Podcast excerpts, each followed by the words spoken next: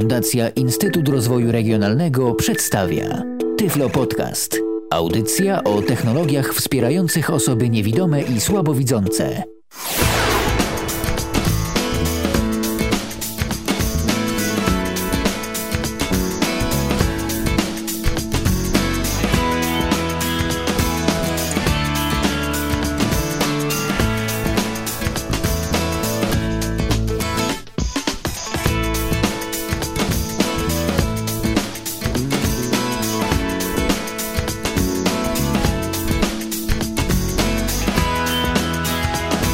Naszym radiowym zegarku minęła już godzina 19. Tu Radio N. Jesteśmy z Wami jak zawsze na www.radion.fm oraz www.radion.pl. Jak w każdy poniedziałek po godzinie 19 rozpoczynamy audycję e, zatytułowaną Tyflo Podcast w Radiu N. W audycji Tyflo Podcast w Radiu N poruszamy tradycyjnie e, no, różne zagadnienia. Zagadnienia raz bardzo techniczne, innym razem techniczne nieco mniej, ale w każdym razie dotyczące osób niewidomych i słabowidzących. Dziś porozmawiamy sobie o czymś, co może tak naprawdę zainteresować e, wszystkich naszych słuchaczy.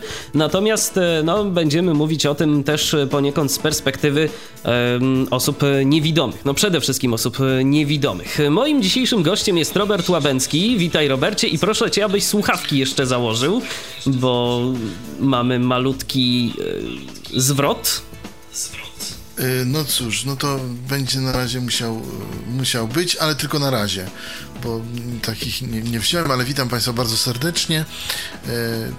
No nie wiem, co jeszcze powiedzieć chyba pierwszy raz tak sam na tej antenie. Dokładnie, bo swego czasu, swego czasu z Patrykiem e, prowadziliśmy audycję i wspólnie z Tobą na temat e, nadawania w radiu e, internetowym, na temat tego, jak to wszystko powinno wyglądać. A dziś porozmawiamy sobie o internecie, o tym, jak właściwie do tego internetu można się łączyć, za pomocą czego, no i przede wszystkim na temat dostępności takich rozwiązań, bo chyba się ze mną zgodzisz, że z dostępnością jest różnie i niekiedy kiedy kupujemy sobie różnego rodzaju urządzenia sieciowe, no to tak niejako kupujemy kota w worku, bo nigdy nie wiadomo, nigdy nie wiemy, na co możemy tak naprawdę trafić.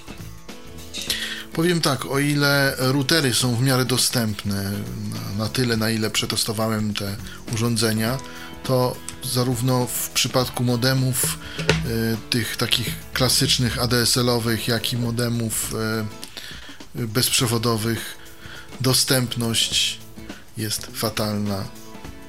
Mało tego, to, to, to mało powiedziane, że jest fatalna. Ja bym powiedział, że dostępność oprogramowania jest prawie żadna. I o tym sobie też między innymi dziś porozmawiamy. Natomiast na dobry początek może powiedzmy, bo internet w Polsce no to już ponad 20 lat, ale powiedzmy może na temat y, przynajmniej tak króciutko y, metod, y, które są u nas w Polsce mm, jeszcze popularne i które są obecnie popularne, żeby się z tym internetem połączyć. Bo może nie wszyscy nasi słuchacze wiedzą, co mają pod ręką w sytuacjach różnych, niekiedy w sytuacjach bardzo awaryjnych. Więc jeżeli chodzi o połączenia z internetem, no to trzeba powiedzieć, że mm, coś trzeba do tego internetu mieć. Albo no, można powiedzieć, każdy ma powietrze, tak? No ale jedni muszą mieć jakiś przekaźnik internetu bezprzewodowego, a drudzy muszą mieć telefon. I takim najstarszym, yy, tak, taką, taką, taką najstarszą możliwością łączenia się z internetem były i są, były i są, to chciałem podkreślić, cały czas, niezmiennie, y, tak zwane dial-upy, czyli y, dostęp po mm, tak zwanym mm, analogu.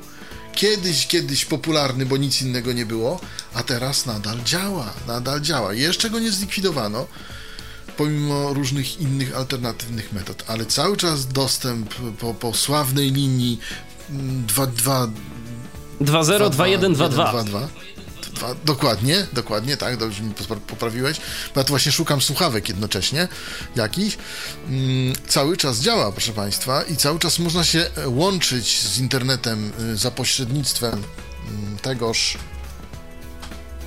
y, tegoż łącza, tym niemniej trzeba sobie powiedzieć, że jest to łącze bardzo wolne, ale na odebranie poczty bez załączników w jakieś 10 minut wystarczy. Jakby ktoś nie miał już niczym innym się połączyć. Jest to łącze totalnie, mm, że tak powiem, dostępne. Login PPP, hasło PPP. Używamy zwykłego połączenia telefonicznego. Modemu 56. I jak za zwykłe połączenie telefoniczne również płacimy, dodajmy tu przy okazji. No tak, tak, dokładnie, czyli no wieczorem może nas to mniej kosztować, rano może nas to kosztować więcej. Chociaż nie ukrywam też, teraz są już te stawki bardzo zróżnicowane mm, w tej chwili w tym operatorze, który to łącze jakby ma, w zależności od planu zapłacimy bardzo, bardzo różnie, tak? Za to, bo to zależy od e, tego, kto ma jak e, plan z rozmowami lokalnymi, kto ma jak to wszystko zrobione, prawda? To tak to mniej więcej wygląda. Oczywiście m, mm, trzeba jeszcze powiedzieć, że no tu nie od rzeczy było to, że wspomniałeś o tym, że musimy być wyposażeni w standardowy analogowy modem. Dokładnie, ale który naj, najczęściej jest w laptopach, chociaż... W nowych już nie. Laptopy, które, w nowych już niestety nie. takiego czegoś nie mają, tak, tak, tak, właśnie. Więc, że tak powiem, archaiczne niby, ale niestety y, czasami może być niedostępne. Mało tego, ja też nie widziałem w sklepach, żeby można było już takie y, modemy, bo, bo kiedyś można było takie analogowe modemy na USB kupić, takie 56K. Sam nawet mam taki jeden, gdzieś tam, gdzieś tam jeszcze się walał. Teraz ja powiem szczerze, że y, częściej zauważyć można fakt, że mm, operatorzy komórkowi przyłączają różnego rodzaju, y, a właściwie nie operatorzy komórkowi, tylko y, twórcy laptopów, tych szczególnie z wyższej półki, dysponują czymś takim bardziej jak modemy 3G w swoich nowych urządzeniach. No ale gdyby ktoś jeszcze no, był w takiej sytuacji, że za bardzo nie ma dostępu do tego internetu z powietrza, a ma pod ręką linię telefoniczną, telefoniczną, no to jeszcze może się posiłkować właśnie ym, starym jak świat, właściwie prawie jak polski internet numerem 202122. Można się połączyć, można skorzystać, no ale to już historia, a mm, nie samym no tak, dial-upem człowiek żyje. Z tymi modemami, modemami 3G też bardzo różnie, bo na przykład e, chciałem powiedzieć, że e, na wsiach najczęściej na takich już bar, no, że tak powiem, e, na takich dużych wsiach, znaczy dużych, no na takich, takich daleko roz, mało rozwiniętych, najczęściej ten telefon jest pociągnięty przez tak zwane radio. E, o co chodzi, że jest po prostu wieża gdzieś tam u sołtysa na budynku, czy, czy, czy, czy gdzieś tam na urzędzie gminy i po prostu e, radiem są telefony poprzyłączane, jakby stacjonarne i wtedy to łącze 2.1.2.2.1.2.2 e, też e, może może działać zdecydowanie wolniej. Też e, a nie, ale też działa. Też działa, właśnie o, to, o tym chciałem powiedzieć. A na przykład może nam nie działać totalnie łącze 3G bo może nie być nawet dostępu GPRS do tego. No mimo tego, że operatorzy komórkowi zastrzegają się, że już jest z tym coraz lepiej, że coraz więcej y, pokrycia w nadajnikach, y, to jednak jeszcze z tym bywa różnie. A to rozwiązanie no jest nie, no, dostępne. Z tym bywa różnie dla, dlatego, że po prostu no niestety to nie jest takie rozwiązanie jak rozmowy głosowe a i z tymi rozmowami głosowymi też bywa różnie, też powiem. Są miejsca, gdzie trzeba wyjść na balkon, żeby jaki taki zasięg yy, do komórki był. No dobrze, Robercie, ale w dużym mieście, to ale... już y, to powiedzieliśmy sobie co nieco na temat y, tego rozwiązania pierwotnego. Oczywiście, jeżeli komuś y, jeszcze ono się przyda i ma na przykład gdzieś tam, nie wiem, w piwnicy modem, to kiedy nie ma żadnej innej możliwości, to oczywiście skorzystać może, a jakże, dlaczegoż by nie. Ale jeszcze, no powiedzmy może chociaż króciutko, bo później te tematy będziemy rozwijać, z czego u nas w Polsce zazwyczaj korzysta się do przyłączania abonentów do internetu. Oczywiście mowa tu o takich zwykłych domowych użytkownikach, bo wiadomo, że firmy jeżeli firmę na to stać, to może sobie na przykład skorzystać z łącza światłowodowego, yy, o, czy jakiegoś tak, kanału dzierżawionego, dokładnie. tak. No, a taki domowy użytkownik no to ma zazwyczaj taki... kilka dróg e, kilka dróg i teraz tak, może się podłączyć, bo, bo, teraz tak, domowy czy blokowy? A właśnie, bo to też tak. Najczęściej użytkownicy blokowi, czyli ci, co mieszkają w blokach, korzystają z czego? Z y, telewizji kablowych. I, I stamtąd biorą y, albo, albo od osiedlówek i stamtąd biorą internet. No tak, no bo to jest, że tak powiem, najprościej, więc albo to się odbywa po lanie, E, jeżeli to jest osiedlówka, albo jeżeli to jest, jeżeli to jest osiedlowa telewizja kablowa, to odbywa się po, e, po prostu poprzez modem, e, poprzez kablowy modem odpowiednie urządzenie, które jest podłączone przy końcówce abonenckiej. Natomiast tacy domowi użytkownicy, czyli użytkownicy domków jednorodzinnych, ja przepraszam, że ja tak dzielę, ale no jakoś muszę.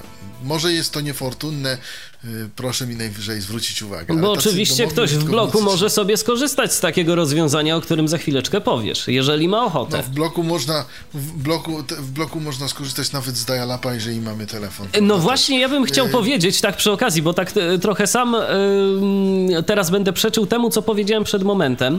Ja muszę powiedzieć, y, że a propos bloków i a propos połączenia z internetem w bloku, to proszę Państwa, nowe bloki nie zawsze y, są y, podłączone do linii telefonicznych. Ja jakiś czas temu, y, przeprowadzając się do nowego mieszkania, zupełnie, zupełnie nowe, pobudowane gdzieś powiedzmy dwa lata temu, no okazało się, że jak najbardziej, instalacja telefoniczna w bloku jest. Natomiast y, żaden operator nie chce pociągnąć kabli do yy, skrzynki. I po prostu, jeżeli nawet chciałbym skorzystać z rozwiązań, o których y, za moment opowie Robert, to po prostu nie mogę. Jestem skazany tylko i wyłącznie na telewizję kablową.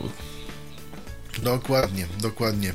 Niestety yy, idzie postęp, idzie, ale różnie to z tym postępem bywa. Chociaż, że tak powiem, ostatnie wiadomości, które mi dzisiaj przyniosłeś, mogą rzeczywiście nieźle namieszać. Nieźle namieszać w tym świadku internetowym. E, ale to może później o tym, tylko obyśmy nie zapomnieli. Natomiast e, o czym ja mówiłem, e, o czym ja będę mówić może, o tak zwanych połączeniach ADSL-owych, tudzież DSL-owych, czyli połączeniach z internetem przez zwykłą linię telefoniczną.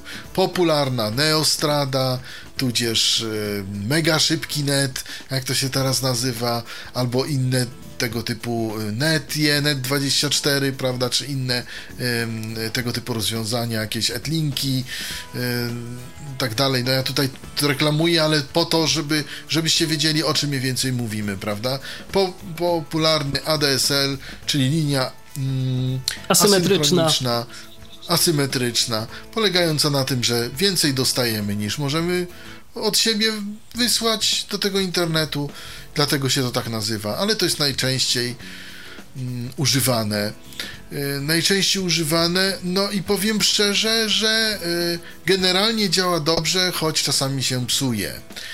No i teraz tutaj też są modemy do tego ADSL-a używane. Mm. No i teraz takie ADSL-e w tej chwili mm, najpopularniejsze osiągają prędkość do 20 megabitów na sekundę.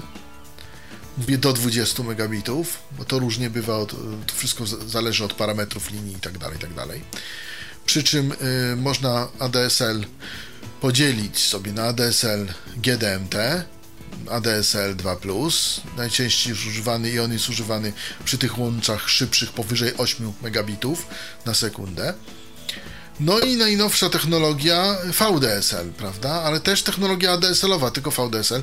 No i tutaj, no ale tutaj są całkiem inne urządzenia potrzebne. No i tutaj mm, w tej chwili operator op e, oferuje nasz najpopularniejszy oferuje 80 megabitów na sekundę najszybciej, no ale taki VDSL ma dać 100 megabitów na sekundę na 8 megabitów wysyłki. E, kiedy będzie to możliwe, jeszcze nie wiem, natomiast już te 80, 40, 60 można gdzie niegdzie spotkać. W, w wybranych lokalizacjach oczywiście dodajmy. Wybranych lokali- tak, dokładnie, dokładnie.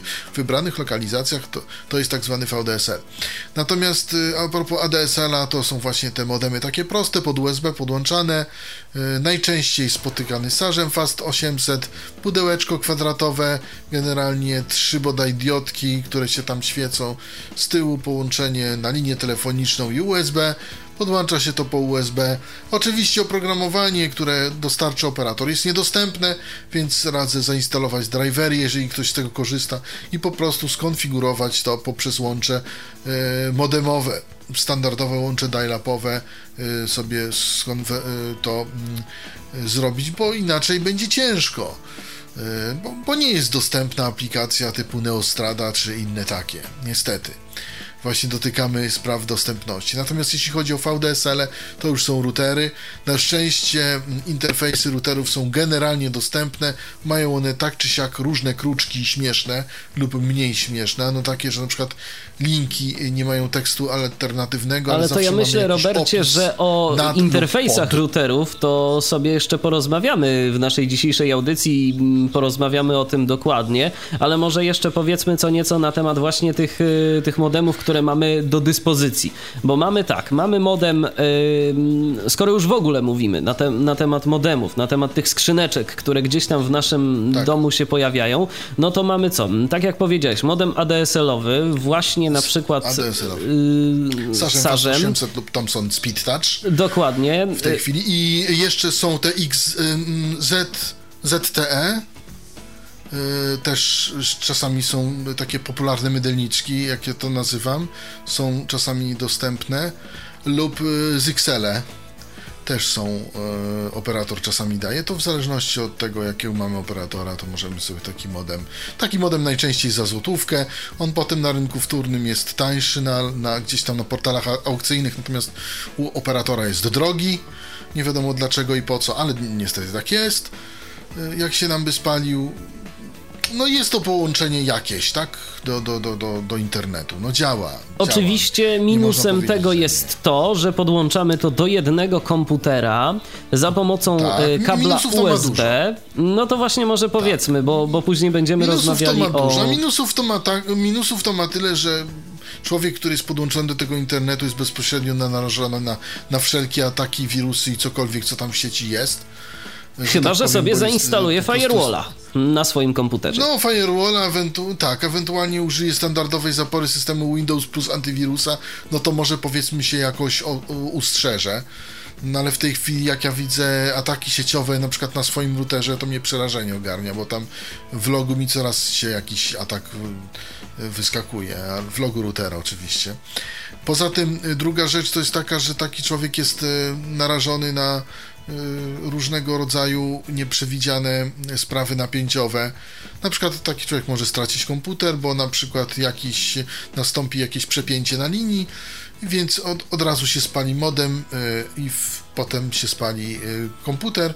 Wiesz coś na ten temat najczęściej to w czasie burzy się dzieje. Dlatego, dlatego, dlatego właśnie, właśnie jeszcze o tym chciałem powiedzieć, że mm, to już nawet niezależnie od tego, czy mamy modem, czy mamy router, czy mamy jakiekolwiek inne urządzenie, szczególnie tu taka informacja dla posiadaczy domków y, jedno-dwurodzinnych, bo no jeżeli chodzi o bloki, to mm, instalacje przynajmniej teoretycznie powinny być lepsze, instalacje odgromnikowe a bywają domki, w których w ogóle mm, ta sprawa jest zaniedbana, y, to jeżeli mieszkacie w takim domku, to pamiętajcie, że y, lepiej odłączać wszystko, co możecie w czasie burzy. Od, y, zarówno od telefonu, jak i od internetu, czy jakichś, nie wiem, jeżeli macie jakieś to modemy znaczy... kablowe albo coś. Po prostu lepiej, lepiej wtedy to odłączyć.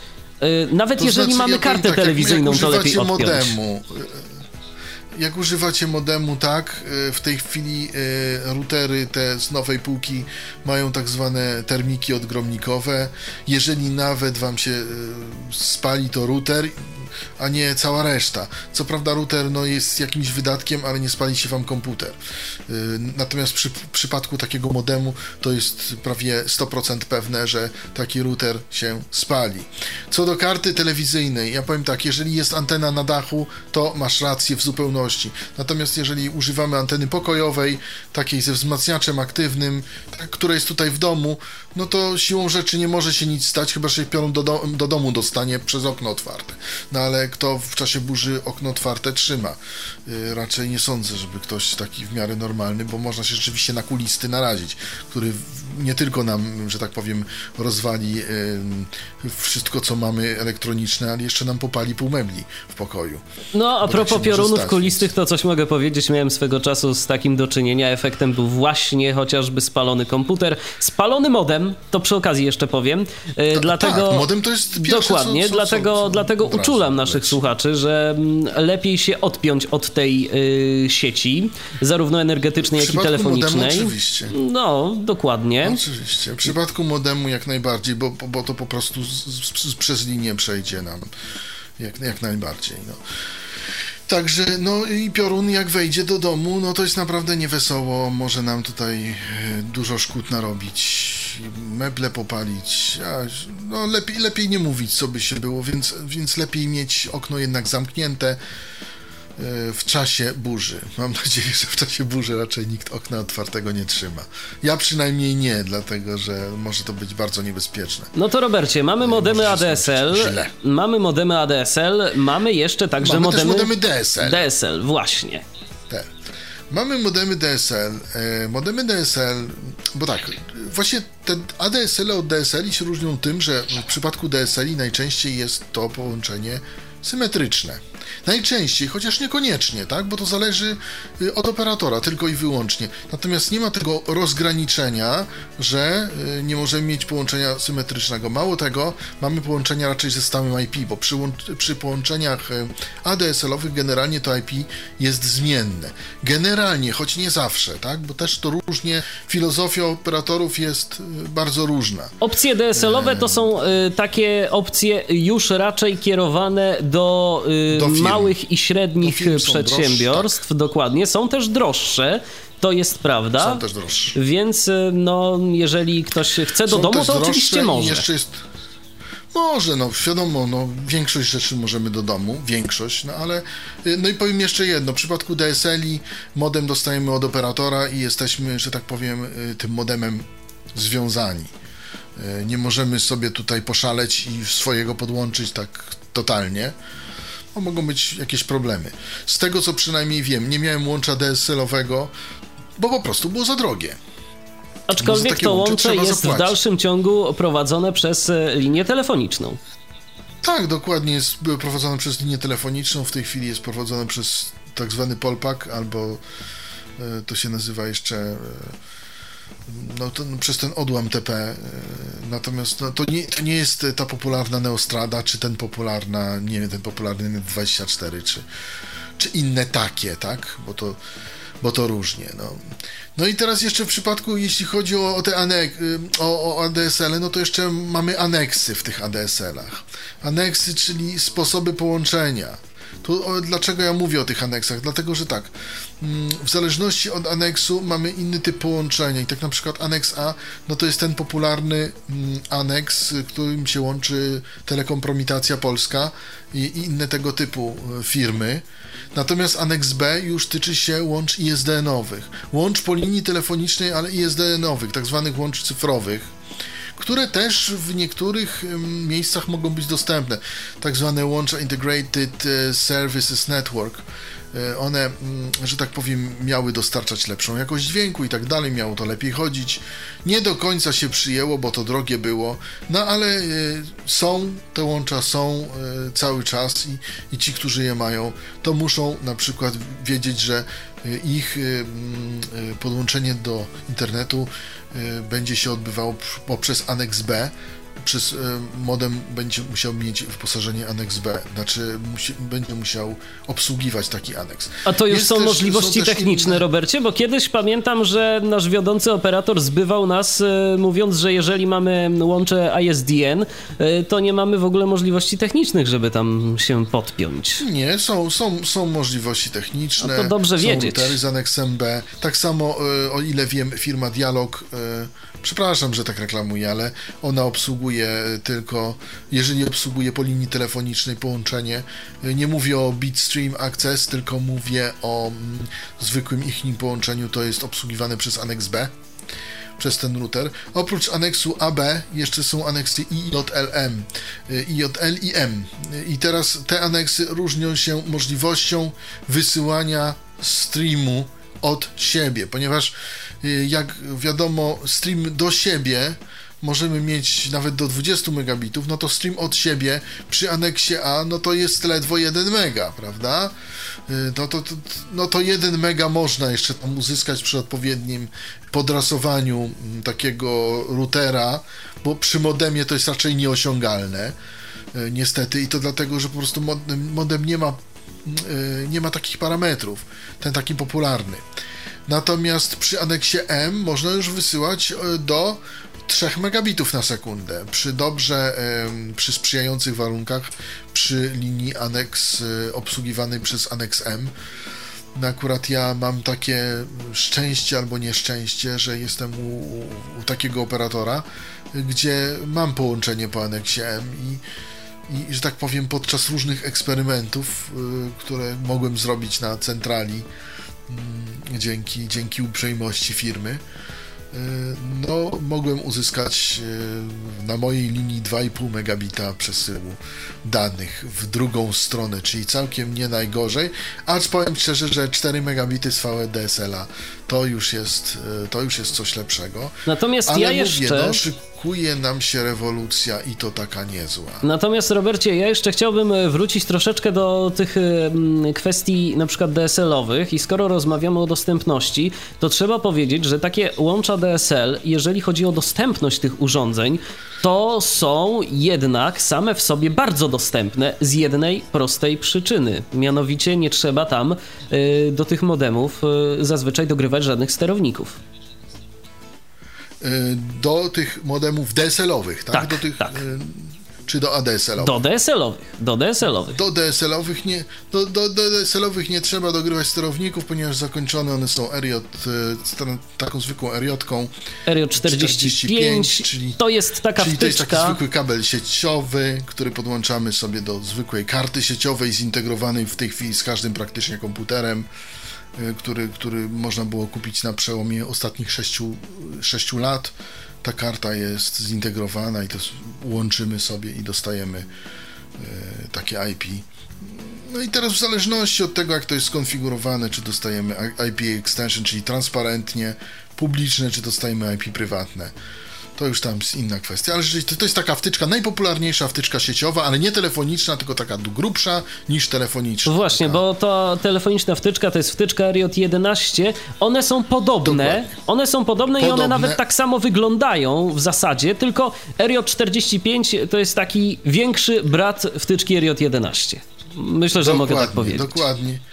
Tak, no to jest większy i to można spokojnie odróżnić, bez problemu się to E, że tak powiem. No poza tym, no powiedzmy sobie szczerze, jak włożymy RJ11 do karty sieciowej, to nam to wszystko się będzie Chwiało. machać i to się nie połączy, się będzie chwiać, to będzie można, natomiast jak włożymy RJ11, RJ45, to to się włoży stabilnie, zatrzaśnie się takim ząbkiem i to będzie, i to będzie wiadomo, że to jest to. Skoro mówimy już o. generalnie jest tak, że. Skoro mówimy już o y, modemach i o rodzajach połączenia, to myślę, że jeszcze przynajmniej troszeczkę możemy zahaczyć o kwestie y, kablowe.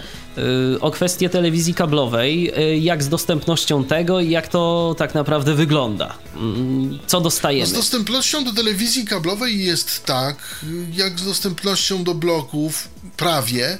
I generalnie mm, ja bym powiedział, że to jest w tej chwili najczęściej używane połączenie y, do internetu, bo ono jest dosyć niezawodne generalnie, jak to wszystko jest tam dobrze poustawiane. Natomiast jest to dostęp tam, gdzie mamy generalnie duże miasta albo średnie miasta, tak? Bo, no bo taki operator to to wejdzie, ale on musi mieć te kilkanaście mieszkań, y, musi wpiąć się w tą puszkę i tak dalej, i wtedy udostępnia internet. No. Najczęściej jest to zrobione tak, że przy końcówce abonenckiej mamy y, kabel koncentryczny, jeżeli mamy telewizję, to mamy też drugi kabel, o takim samym, że tak powiem, zakończeniu, ale ten pierwszy, to już tam operator powie, który, to znaczy monter, który nam to zamontuje, jest wkręcony do modemu specjalnego telewizji kablowej. Najczęściej są to Motorola lub Cisco. Ja widziałem tylko Motorola, ale mówi, że Ja tu nawet Cisco, mogę więc... powiedzieć od razu, y, jak wygląda modem Cisco, przynajmniej ten mój, bo, bo jest obok. I myślę, że Motorola wyglądają pewnie podobnie. Taki modem, który dostajemy do rąk naszych. Oczywiście to jest zazwyczaj modem będący własnością operatora to Tak, również, tak, e, niestety. również nie ma tak, że Trzeba sobie wiedzieć. możemy podłączyć co chcemy, bo często bywa też tak, że właśnie w tym modemie zaszyte są y, parametry konfiguracyjne naszego łącza. Nie wiem, może niektórzy pamiętają, było dosyć kiedyś głośno o tym, że sobie mm, ludzie z zachodu gdzieś sprowadzali modemy i konfigurowali sobie je we własnym zakresie. Oczywiście nie pomyśli operatora, y, więc teraz już po prostu zabezpieczenia zostały mm, odpowiednio założone, no i oczywiście jesteśmy no, również odpowiedzialni za to. Są zazwyczaj w przypadku umów różnego rodzaju kary za jakieś klauzule. dokładnie, nie można, nie wolno, trzeba tylko i wyłącznie urządzenie, jakie dostajemy od operatora. No oczywiście, jeżeli takie urządzenie nam się uszkodzi, to też ym, trzeba niekiedy liczyć się z tym, że trzeba ponieść jakąś tam y, finansową odpowiedzialność, ale to już inna bajka. Natomiast Ale to niekiedy, bo Niekiedy. generalnie generalnie wymieniają. Dokładnie. Więc e, taki modem kablowy e, to jest takie niewielkie, płaskie pudełeczko, e, które mm, posiada mm, powiedzmy trzy wtyczki. e, I, e, I co jeszcze? I w zasadzie jeden przełącznik. I gdzieś tam schowany klawisz reset. Przynajmniej tak mogę powiedzieć na przykładzie modemu Cisco, e, który jest tu obok e, i wygląda to w ten sposób, że podłączamy ym, po jednej stronie taką wtyczką charakterystyczną, zakręcaną, a nawet niekiedy zaciśniętą, bo Tak, to jest kabel koncentryczny. Dokładnie, to jest kabel koncentryczny, taką okrągłą wtyczką, taką po prostu jak do anteny analogowej yy, do telewizora. Dokładnie. Tak. Znaczy, no, tak, tak. Dokładnie. Taka, Podobna. taką, taką tylko do, wtyczką. anteny, y, tylko do anteny nie jest zakręcana, to jest zakręcana. Dokładnie. Ci, którzy pamiętają jeszcze dawno, dawno temu, to będą kojarzyć, e, bo kiedyś podłączało się w ten sposób internet. E, mm, Całe lata temu na kablu koncentrycznym, jeszcze wtedy właśnie za pomocą gniazd BNC łączyło się mm, komputery na przykład Tak, w bo sieci lokalnej. Bo to są chyba właśnie gniazda BNC. Ja, o ile się nie mylę, wiem, że to, tego, tego odkreślić nie jest łatwo, jak to zakręcą, ale można. No ale tak nie naprawdę, sko- skoro działa, to po co? Wracając do opisu tego urządzenia, mamy tu jeszcze gniazdko. powiem. Mamy tu jeszcze gniazdko USB. I to jest właśnie ciekawa rzecz. Ja akurat nie sprawdzałem tego w praktyce, natomiast e, muszę powiedzieć, że można. Mamy, dostajemy z modemem sterowniki na płytce i możemy, jeżeli nasz komputer, to jest na przykład netbook, y, nie posiada gniazda, yy, chociaż nie, no netbooki też już posiadają, ale po prostu jeżeli to jest jakiś komputer, yy, który ma już zajęte gniazdo sieciowe, to możemy Ja, podłączyć. też, ja, ja testowałem to przy Motorola. No właśnie, to możemy Robi się podłączyć tam. USB karta sieciowa. Dokładnie, możemy tam podłączyć. robi, Możemy podłączyć tam kabel. Ona się robi najczęściej z IP-kiem 192.168.1.2, żeby nie było. Wszystko się zgadza i możemy, i możemy tam to wpiąć i to nam będzie działało jako yy, przy porcie USB. No i jest jeszcze jedna taka, y, jest jeż- jeszcze jedno gniazdko, kolejne y, gniazdko mianowicie y, z wspominanym już RJ45. kablem sieciowym RJ45, zwykły kabelek taki sieciowy do tego wpinamy, z jednej strony właśnie do modemu, z drugiej strony do karty sieciowej, y, którą mamy w komputerze. Nie musimy nic konfigurować. Albo, Albo w routerze, oczywiście. albo w, do routera. Właśnie, Albo do routera, bo o routerach to my zaznaczyć. sobie właśnie zaraz będziemy rozmawiać. Już za, już za chwilę. Po co i na co? Dokładnie. Y, Rozmawiamy, natomiast ja, ja jeszcze chciałem y, powiedzieć, po co odkręcić, jakby się ktoś, jakby ktoś chciał i był zainteresowany ten kabelek y, koncentryczny. Jakby ktoś chciał oczywiście, ponieważ y, ja myślałem do pewnego czasu, że te modemy to są takie, że dostają tutaj IP i one są takie przezroczyste, cyk, cyk i to wszystko przekazują y, pięknie, ładnie, a tymczasem się okazuje, że to nie jest tak, tylko te modemy są y, oparte tak samo na tej sieci natowskiej generalnie i działa to tak troszeczkę inaczej. Działa to na zasadzie IP extension, że my dostajemy jakby, że ten modem jest jakby przezroczysty, ale jak chcemy sobie sprawdzić, jaki on tak naprawdę jest i gdzie on tak naprawdę nam, nam się podpiął pod te, pod te nasze IP, no to albo mamy szczęście i operatorowi kablowemu coś się z netem zepsuje i wtedy nam się zgłoszą parametry takiego modemu, które są podobne do parametru routera, a jeżeli chcemy na siłę to, mm, że tak powiem, odczytać, bo cały czas nam internet działa, no to można odkręcić taki kabel, wyjąć i odpalić sobie modem i wtedy nam się tak samo zgłoszą te parametry modemu i możemy sprawdzić jaki przy pomocy nawet ipconfig jaki dostaliśmy adres y, prywatny IP. A jeżeli y, ktoś y, po... nie chce próbować, to ja mogę powiedzieć, że można zawsze wypróbować następujący adres, można sobie zapisać 192.168.100.1 Taki adres można wpisać, jeżeli jesteście ciekawi, jak e, wasz modem kablowy gdzieś tam się łączy, jeżeli chcecie sprawdzić te parametry. Tak, bo to tak samo są parametry łącza, tak samo są decybele, stłumienność i tak, tak dalej, tylko że to jest na troszkę innych zasadach. W ADSL-ach jest, w liniach telefonicznych jest to na innych zasadach, w telewizjach kablowych jest to troszkę na innych zasadach.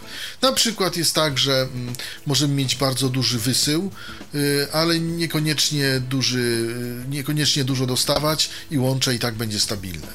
Na przykład możemy mieć e, poziom e, tak zwanego receive'u, czyli to, co dostajemy na poziomie 3 dB, a wysyłamy 44 dB do sieci kablowej i tak łącze będzie stabilne. To jest na całkiem innych zasadach. E, tak, tak gdybyśmy tak zrobili łącze ADSL-owe, wszystko by się rozleciało w drobny mak. No ale to może o łączach tych ADSL-owych jeszcze porozmawiamy jakoś tak, jeżeli kogoś to będzie interesowało, czyli sprawy tłumienności, tak zwanej tłumienności linii, odstępu sygnału od szumu i tak dalej, bo to też są kwestie, jaki odstęp, kiedy i co i jaka linia by działała, jaka szybkość E, internetu. To A to jest ważne, tutaj... to jest ważne, to trzeba też niekiedy sprawdzać, e, bo z własnego doświadczenia mogę powiedzieć, że kiedy przejdziemy sobie już na jakąś wyższą prędkość, a nasza linia nie będzie przystosowana do tej prędkości w ADSL-u, to mogą się dziać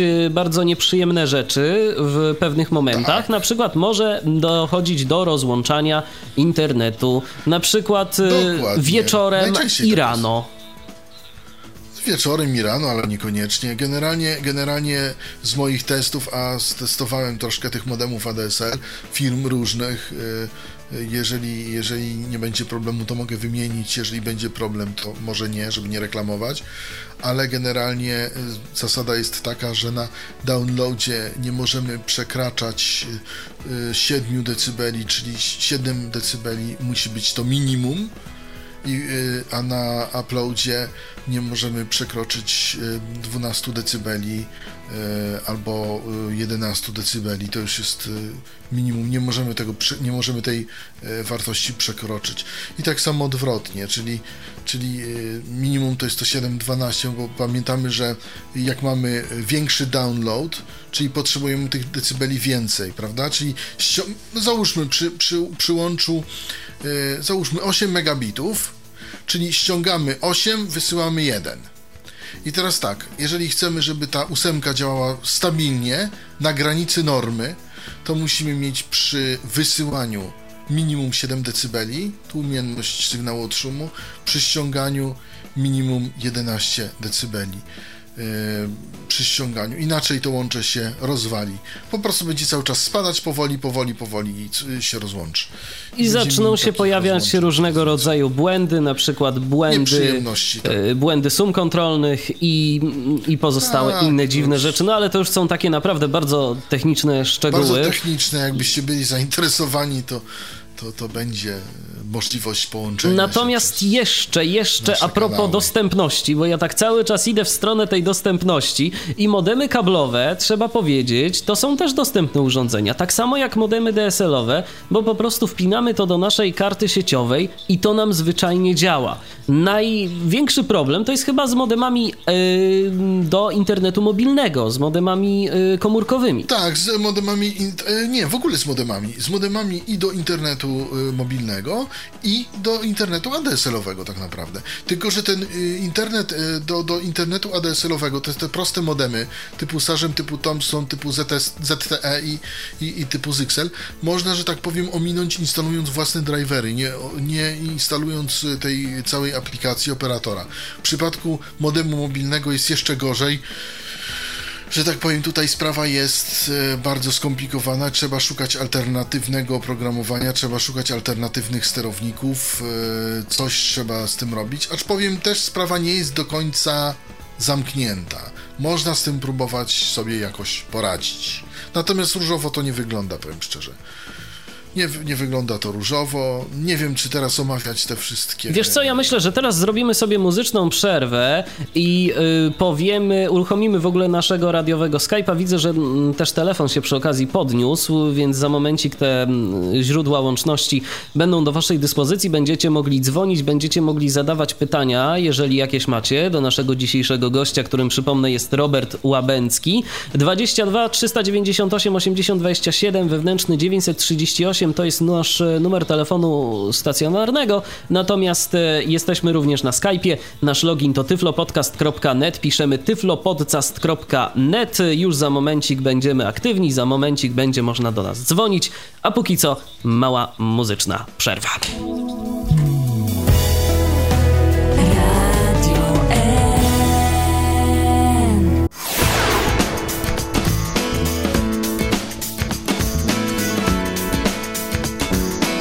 Słuchacie cały czas audycji Tyflo Podcastu na antenie Radia N. Tyflopodcast.net to jest nasz login skype'owy 223988027 wewnętrzny 938 to jest natomiast nasz numer telefonu stacjonarnego. Wszystko to do waszej dyspozycji. Możecie dzwonić, możecie zadawać swoje pytania, jeżeli jakieś macie odnośnie naszej dzisiejszej audycji. A dziś rozmawiamy sobie ogólnie o sieciach, ogólnie o internecie. O dostępność zahaczamy również z naszym gościem Łabęckim. E, powiedzieliśmy, że będziemy mówić e, teraz o routerach. Więc e, o routerach sobie trochę porozmawiamy, ale najpierw myślę, Robert, że można się zastanowić nad jedną bardzo istotną sprawą, jeżeli ktoś jeszcze no, nie przemyślał tego i tak się nie zastanawiał, po co mu właściwie może być taki router. Bo jeszcze kilka lat temu to ja sam bym się zastanawiał, po co mi właściwie router, jak ja mam w domu na przykład jeden komputer, no i nie będzie mi to w zasadzie do niczego potrzebne. Sporo się przez ostatnie lata zmieniło. I to na plus. Sporo się ostatnio przez te lata zmieniło, więc przede wszystkim router jest potrzebny nam po to, żeby rozdzielić internet na kilka urządzeń, bo wyobraźcie sobie, że w telewizorach to już jest prawie codzienność, że i w tych nowych szczególnie, że jest internet, prawda? No i chcemy sobie taki telewizor do internetu podłączyć, no bo przecież w Skype'ie rodzina, rodzina może sobie oglądać e, i sobie rozmawiać przez Skype'a, przez telewizor, bo można, można sobie przeglądać strony internetowe przez telewizor. Są już lodówki z internetem. Nie wiem tak naprawdę, co te lodówki umią przez ten internet zrobić, ale są, mają wejście RJ45, mają też połączenie Wi-Fi, że można um, Wi-Fi, przepraszam, że można um, to skomunikować ze sobą. Y, nie wiem, czy, czy informują, że nie ma jakiegoś jedzenia, czy coś. Firmy nie mogę podawać, gdzie, y, jaką widziałem, y, gdzie widziałem lodówkę internetową, ale widziałem to w Polsce i już jest i można kupić, że tak powiem. Także, mm, także tych urządzeń jest coraz więcej podłączonych do internetu. Po drugie, router nam zabezpiecza, zabezpiecza przede wszystkim nasz sprzęt. Bo jeżeli się spali, to tylko router a naprawdę wymiana całego komputera jest dużo, dużo droższa niż wymiana routera. W tej chwili taki router możemy kupić za 90 zł, tak? A komputer to jednak jest droższy wydatek, jakbyśmy mieli cały kupić. A poza tym jeszcze y, danych szkoda, prawda? Poza tym co? Takie routery mają już swojego jakiegoś firewalla. Jedne lepsze, drugi gorszy ten, y, ten firewall mają. No i w tym momencie, prawda, y, nie musimy w komputerze instalować już jakiegoś tam specjalnego firewalla, bo taki router nam zapewni e, takie bezpieczeństwo już na niezłym poziomie.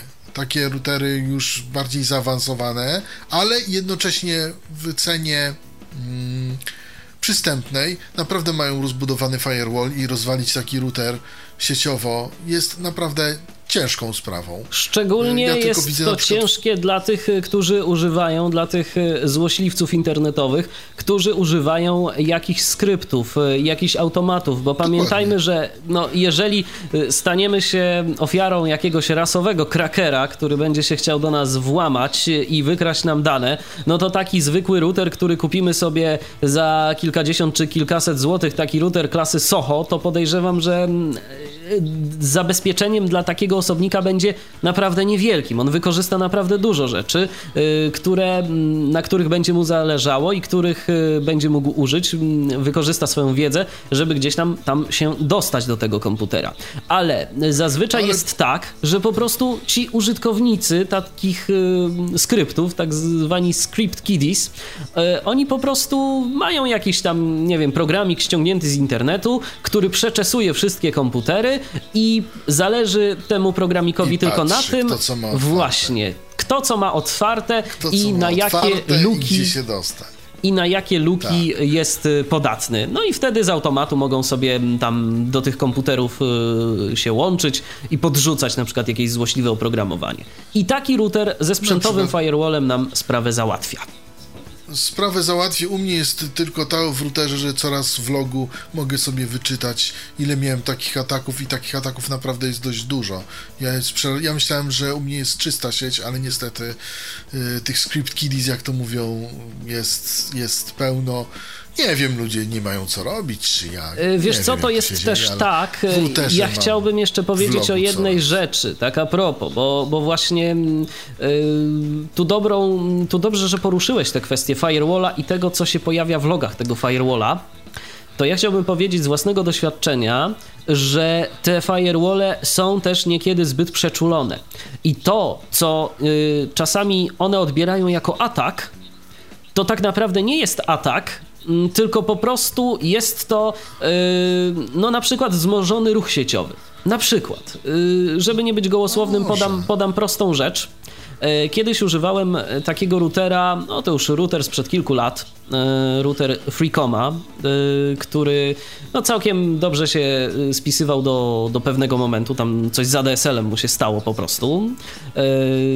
Nie wiem właściwie, nie wiem właściwie co, przestał trzymać połączenie ten, ten, ten router. R routery wieczne nie są. Dokładnie. Modemy, ale to mówimy, bo mówimy jeszcze o routerach, bo mówimy o routerach, ale są routery XDSL i ADSL, żeby nie było.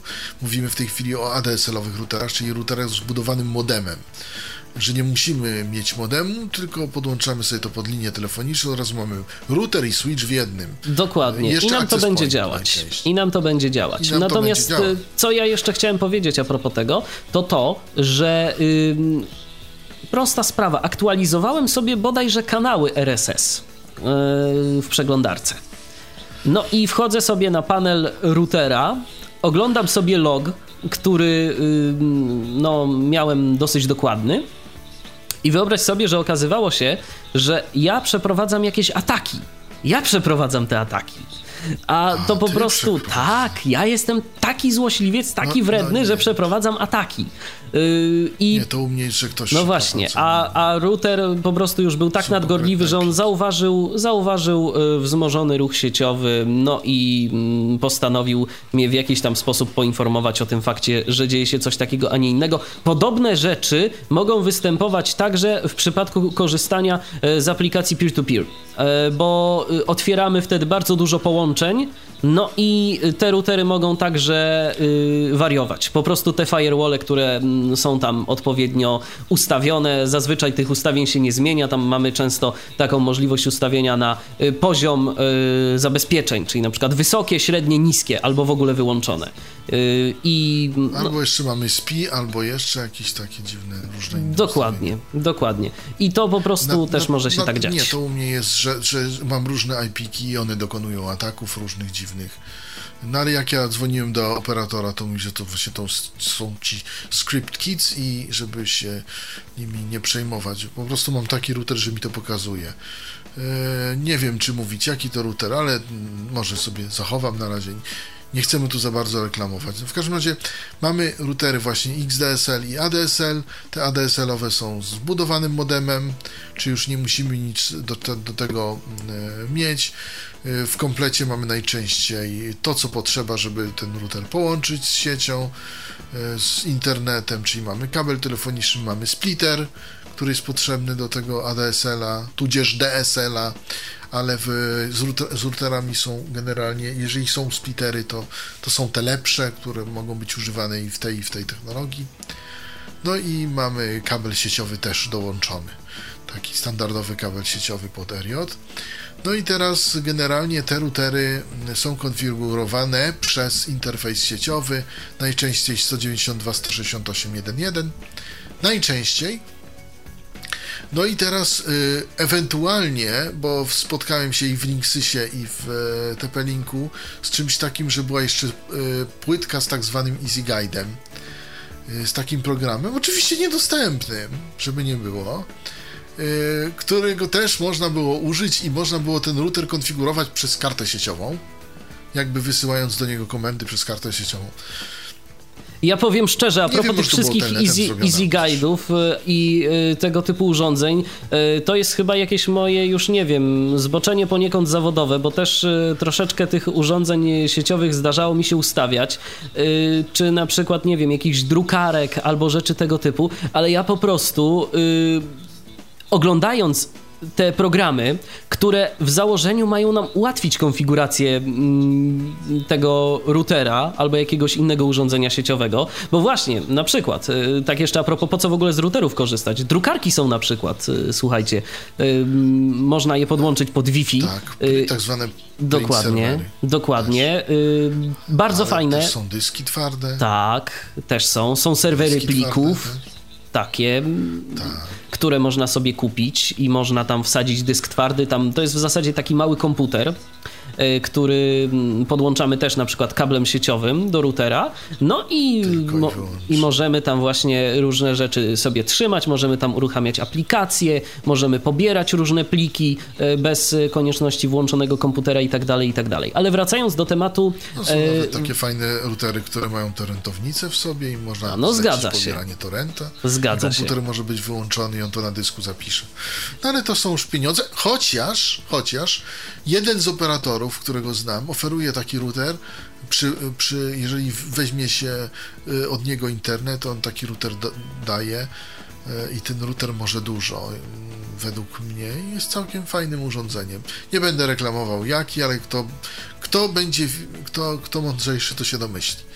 Ale jeden, na razie znam takiego jednego operatora i tam jest i torrentownica w tym, i można dysk twardy połączyć, i i można zrobić drukarkę właśnie, print server jest w tym routerze. Ale chciałbym powiedzieć jeszcze a propos, a propos właśnie tych y, takich kreatorów ustawień. Raz, że często jest to niedostępne, a druga rzecz, y, słuchajcie, y, sprawa wygląda w ten sposób, że ja obserwując taki kreator i próbując się domyślić, o co on mnie pyta, to zrezygnowałem. Y, a widziałem już kilka takich kreatorów i po prostu zrezygnowałem. Postanowiłem, że nie. Ja y, połączę się z adresem y, zazwyczaj tym właśnie 192.168.1.1. Połączę się, skonfiguruję to to z interfejsu. Dokładnie. Z interfejsu, z przeglądarki. Dokładnie, tak. bo te ja programy są dziwne.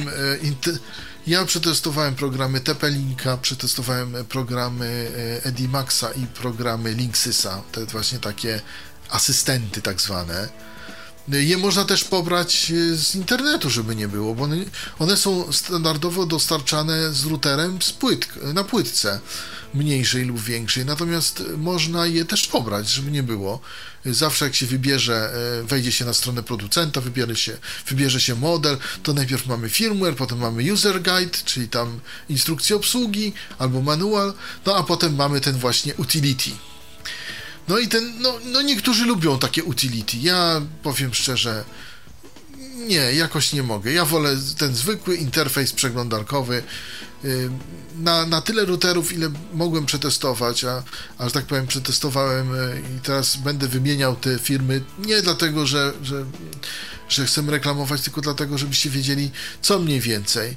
A przetestowałem, y, jak mówię, Edimaxa, przetestowałem TP-Linka, Linksysa, przetestowałem Encora i przetestowałem jeszcze Pentagrama routery z serii Cerberus. No są różne te routery, ale generalnie najbardziej, najmniej przyjaznym routerem interfejsowo-przeglądarkowym był Encore. Acz też go się dało y, użyć, też go się dało y, użyć.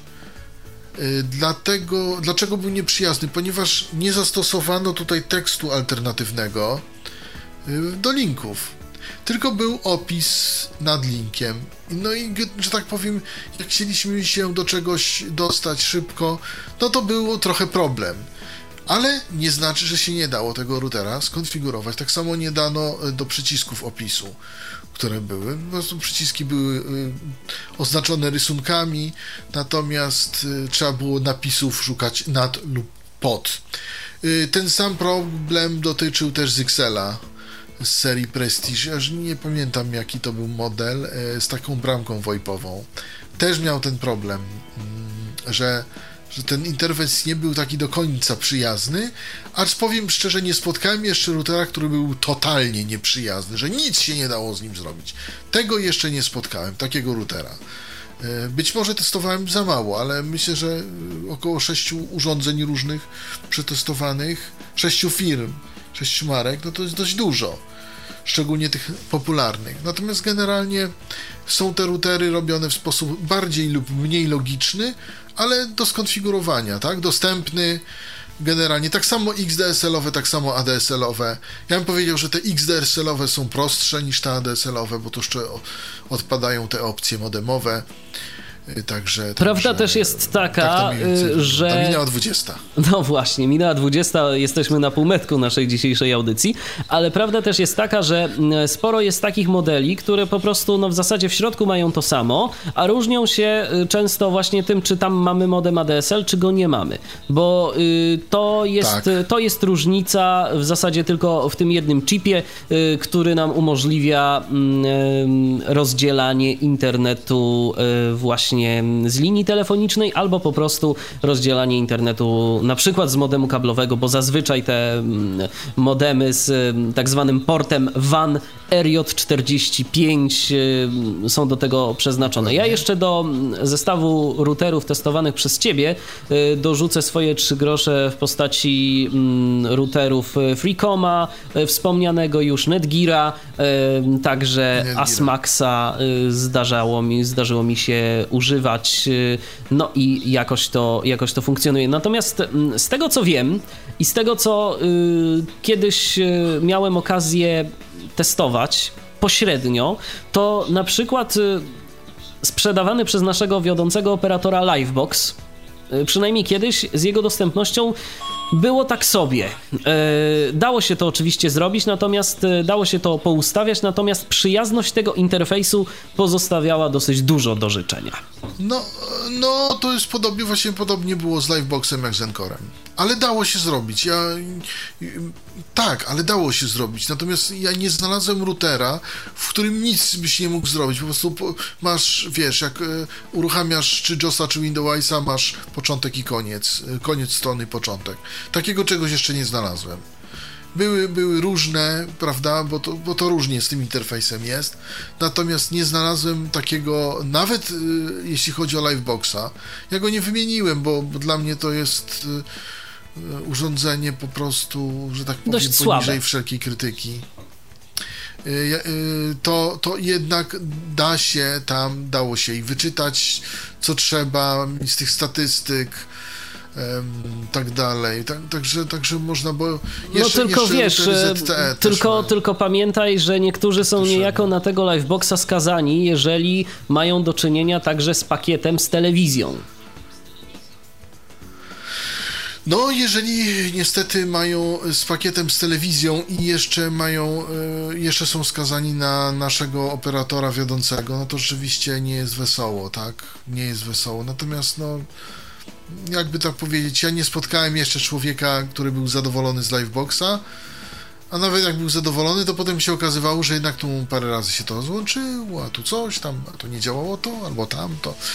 Ja chciałem jeszcze jedną rzecz powiedzieć, na którą, e, jeżeli będziecie kupować e, router, e, taki, modem router, modem ADSL-owy, bo wszak te ADSL-e jeszcze popularne będą, dlatego że no VDSL-e, które wkraczają, szybkim krokiem, jednak nie wkraczają wystarczająco szybko i tak szybko jeszcze nie wkroczą, nie wyprą tych, tych połączeń standardowych ADSL-owych. Ja chciałem powiedzieć, żebyście zwrócili uwagę, jaki macie, e, najczęściej to jest napisane na pudełku e, urządzenia, w jaki chip jest to urządzenie wyposażone. Dlaczego, dla, dlaczego o tym mówię? Dlatego, że każdy chip inaczej sobie radzi z linią. I teraz mogę powiedzieć, ja przetestowałem urządzenie z trzema chipami. I tak, były to Trend Chip Connexant i Broadcom. E, urządzenia właśnie wyposażone w te chipy i to są właśnie te modemy, czyli te, te modemy wbudowane w te routery. I mogę powiedzieć, że mm, najlepiej wypadł Connexant. Mm, to urządzenie świetnie się synchronizowało z liniami słabymi. Tam osiągi były mm, naprawdę niezłe. Mieliśmy tyle uploadu, ile downloadu i nie było, znaczy tyle, tak jak operator powiedział, tak? Jeżeli załóżmy mamy łącze 8 na 1, czyli, czyli yy, synchronizacja jest załóżmy 9948, yy, możemy ściągać kilobitów na sekundę, a wysyłać 175. Y, no to taki mieliśmy przy Koneksancie.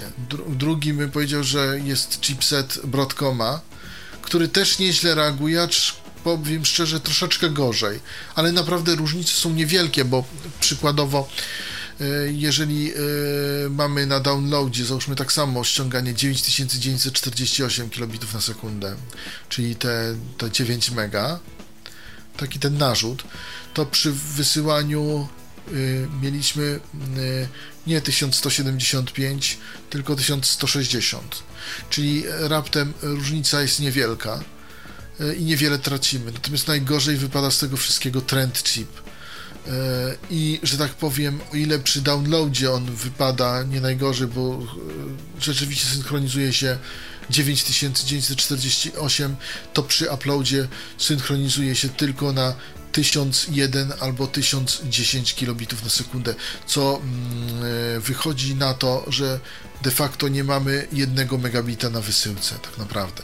Więc zwróćcie na to uwagę, nie, nie, nie kupujcie generalnie urządzeń z trend chipem, no bo, że tak powiem, chyba, że macie łącze typu 2 megabity do 6 megabitów, gdzie rzeczywiście parametry nie, nie mają większego znaczenia, ale generalnie ten chipset, właśnie trend chipa, właśnie radzi sobie najgorzej y, z linią z słabszymi liniami, z linią słabszych parametrów. A czy to ma też wpływ tak, na przykład na zrywanie połączenia, czy y, po prostu jest kwestia w ustaleniu parametrów, y, y, w odpowiedniej synchronizacji na odpowiednie parametry tego łącza? Nie, ma wpływ też na zrywanie połączenia, chociaż tutaj niewielki, prawda? Ja powiem, y, jeśli chodzi o, o trzymanie w ogóle łącza, no to tu Connexant i Broadcom mogę powiedzieć, że jest podobnie, prawda? Te 7 dB musi być, no nie, nie ma tu siły. Jeżeli będzie po, poniżej, to zacznie łącze się i tak rwać i zacznie to wszystko spadać te, te, te SNR-y. Natomiast trend chip, dlaczego ja o tym mówię? Dlatego, że no po prostu, jeżeli chcemy mieć 1 megabit wysyłania, to chcemy mieć 1 megabit, a nie na przykład 800 kilo. To za to płacimy. Kilo, prawda? To to ta, dokładnie. A przy takim trend chipie nie dostajemy pełnego megabita, tylko mamy 900 kilo wysyłki na przykład. Co się przy, na przykład jak wysyłamy y, jakąś aplikacją FileZilla, to na przykład pokazuje nam 96 albo 94, prawda? Gdzie normalnie e, przy wysyłaniu Broadcomem czy Connexantem pokazuje nam 130, 150 e, taka FileZilla, a jednak no, czasami to ma znaczenie, jak szybko dany plik się znajdzie na serwerze. Jak na przykład prawda? zależy nam jak na czasie. Jak Albo chociażby, Tak, tak. jeżeli wykorzystujemy internet, tak jak na przykład ty czy ja, do y, prowadzenia audycji radiowych. W tym momencie, Dokładnie, kiedy jesteśmy połączeni z serwerem, albo na przykład ty jesteś połączony, jak i ja zresztą również, jeszcze dodatkowo z programem komunikacyjnym, y, z TeamTalkiem, Dokładnie. za pomocą którego my sobie tu Dokładnie. rozmawiamy. No, y, ta wysyłka, y, która w łączach ADSL-owych i tak jest y, ograniczona, ona jeszcze nam zostanie bardziej ucięta, a na wysyłce tej wysyłki naprawdę nie ma dużo i tu każdy kilobajt Dokładnie. się liczy, czy nawet kilobit. Dokładnie, dokładnie. Ja powiem szczerze, że na łączach kablowych też z tą wysyłką nie jest wesoło. E, zgadza się. Prawda? Tylko w większych miastach ta wysyłka jest lepsza. Tych, tych łączach naprawdę, gdzie- gdzie na przykład jest, nie wiem, 120 megabitów poboru, a na przykład 6 wysyłki, prawda? Czy, czy, czy, czy, czy ten, nie wiem, tam 20 megabitów i dwa wysyłki, czy, czy, czy tam 4 wysyłki, ale tak maksymalnie to ja chyba się spotkałem do 10 megabitów maksymalnie wysyłki. Zawsze jest ta asynchroniczność dla użytkownika prywatnego. Symetryczne łącza zazwyczaj dedykowane są klientom biznesowym. Firm, Odpowiednia opłata jest zawsze wtedy wyższa. No, ale też Tak wiadomo, dostajemy łącze o lepszych parametrach, bo zwykle taki domowy użytkownik jest e, klasyfikowany jako taki, który pobiera dużo, wysyła raczej niewiele, więc Mało. i tak mu to łącze nie jest potrzebne, a operator zawsze ma jakiś zapas, który może z powodzeniem spożytkować na przykład na takiego klienta komercyjnego, który oczywiście jest w stanie więcej zapłacić. Tak, Wróćmy jednak może do routerów, y, bo tak zaczęliśmy mówić o tych urządzeniach, to kontynuując Nie, wątek, no właśnie w, w routerach właśnie są te, te w routerach właśnie ADSL-owych, tych najpopularniejszych, czyli tych, tych, tych, są właśnie chipy e, albo Trenta chipa, albo Broadcoma, albo Connexanta, więc ja mogę powiedzieć, że jeżeli możecie wybierać albo Connexanta, albo Broadcoma, trzeba tam troszkę się wczytać w to pudełko, ale można i wtedy tudzież na internecie możecie sprawdzić przed zakupem, nie bawcie się w trend chipy, bo to no, stracicie na tym. Chyba, że macie małe łącze 2 megabity do 6 megabitów, mocną linię, y, dobre parametry, aż za dobre, że tak powiem, w granicach 21 decybeli y, na downloadzie y, i tam 18 na uploadzie, to wtedy rzeczywiście to już nie ma znaczenia wtedy, jaki ten chip będzie. Ale przy słabszych liniach lepszy jest Broadcom, lepszy jest Connexant. Y, To, to, to mogę powiedzieć. Wracając jednak do samych routerów jako takich, y, to powiedzmy może Robercie naszym słuchaczom, y, na co jeszcze powinni zwrócić uwagę przy zakupie tego typu urządzeń, co tak naprawdę mają te routery, routery domowe, co może nam się przydać i do czego może nam się to Co przydać. może, nam, co, co może nam się przydać? I teraz kwestia jest taka. E, routery mm, dobrze, fajnie jest, jak, jak dzielimy na kilka komputerów, żeby to miało access point, prawda? Czyli Wi-Fi, popularne albo Wi-Fi. Ktoś mi zwrócił uwagę, że mówił Wi-Fi, prawda? Ja tak cały czas Wi-Fi jakoś, nie wiem, z Polska. Czyli access point i tutaj możemy mieć różne standardy ABGN, ABGN, tak, NK najszybsza jest, 300 megabitów w tej chwili wkracza szybko, no i może nam to ułatwić podzielenie tego internetu. No ale co jest jeszcze ważne, no bo teraz powiem wam tak, no mamy kilka osób, e, kilka osób sobie dzieli ten internet, no i tak, teraz tak, jedna osoba zapuści torrenta, załóżmy, albo jakieś tam inne coś, no to druga prawie nie ma netu, no bo ktoś to łącze wysyci. No, router będzie tu próbował swoimi mechanizmami coś zrobić, no ale mamy problem, bo tak naprawdę nie mamy netu, a mamy takie duże łącze, ktoś nam zajął. Więc taką rzeczą, która nas może wybawić z tej opresji, jest po pierwsze dostępne w większości routerów QoS, czyli klasyfikacja pakietów, ja powiem o co to chodzi bardziej dosadnie, a druga rzecz to jest tak zwane kształtowanie ruchu traffic shaping z angielskiego. Ym, A propos, traffic shaping z, y, zdarza się, y, że tak powiem, rzadziej, więc temu poświęcę mniej czasu, ale o co tu chodzi? Chodzi tu o to, że każdemu z użytkowników mogę przyporządkować konkretną y, ilość pasma, złącza. Na przykład, że dany użytkownik nie będzie miał więcej jak 256 kilo z mojego 8 megabitowego łącza, albo nie będzie miał więcej jak 1 megabit. I nawet jak odpali super torrenta czy coś, to ja zawsze będę miał te 7, on zawsze będzie miał ten jeden. No ale to może być tak, że jak ktoś się dorwie, no to powie, a ty taki, nie taki, yy, ty masz tu 7, a ja tu nie mam wcale nic, to sorry, ja na to się nie zgadzam. No więc, że tak powiem, może być różnie, prawda? Najczęściej współdzielimy ten e, router ze znajomymi, no i chcemy, że to było jakoś tak tego. W miarę sprawiedliwie. No więc nie, w miarę sprawiedliwie. Więc wtedy co robimy? Nie stosujemy traffic shapingu, no bo wtedy wiadomo, że no można by podzielić na pół. No ale można podzielić na pół, jak mamy dwóch użytkowników, no bo to wiadomo. Ale jak mamy użytkowników pięciu lub sześciu, co często się zdarza, bo na przykład wynajmujemy mieszkanie, no i chcemy takie łącze na przykład 8 megabitowe kablowe podzielić sobie na tych sześciu czy pięciu użytkowników. No wiadomo, w jednym pokoju mieszka para, w drugim ktoś tam, w trzecim ktoś tam, czteropokojowe mieszkanie, pięciu osób, każdy ma komputer, czy tam sześć. No i teraz tak, no i wtedy dopiero jest ambaras, żeby to podzielić fajnie i wspaniale. Więc wtedy można wykorzystać coś takiego jak właśnie QoS, czyli klasyfikację pakietów w sieci lokalnej. I na czym to polega?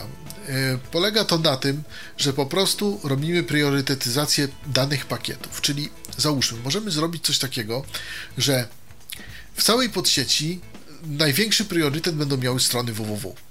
Czyli jeżeli ktoś odpali na przykład torrenta na pełny full gwizdek, to ten torrent, jak my go ustawimy, to będzie miał najmniejszy priorytet bo największym priorytetem będzie, będą strony przeglądarki, więc, że tak powiem, cokolwiek on by nie robił, to i tak my będziemy mieli dostęp ze swoich komputerów do stron www i będziemy je mogli przeglądać.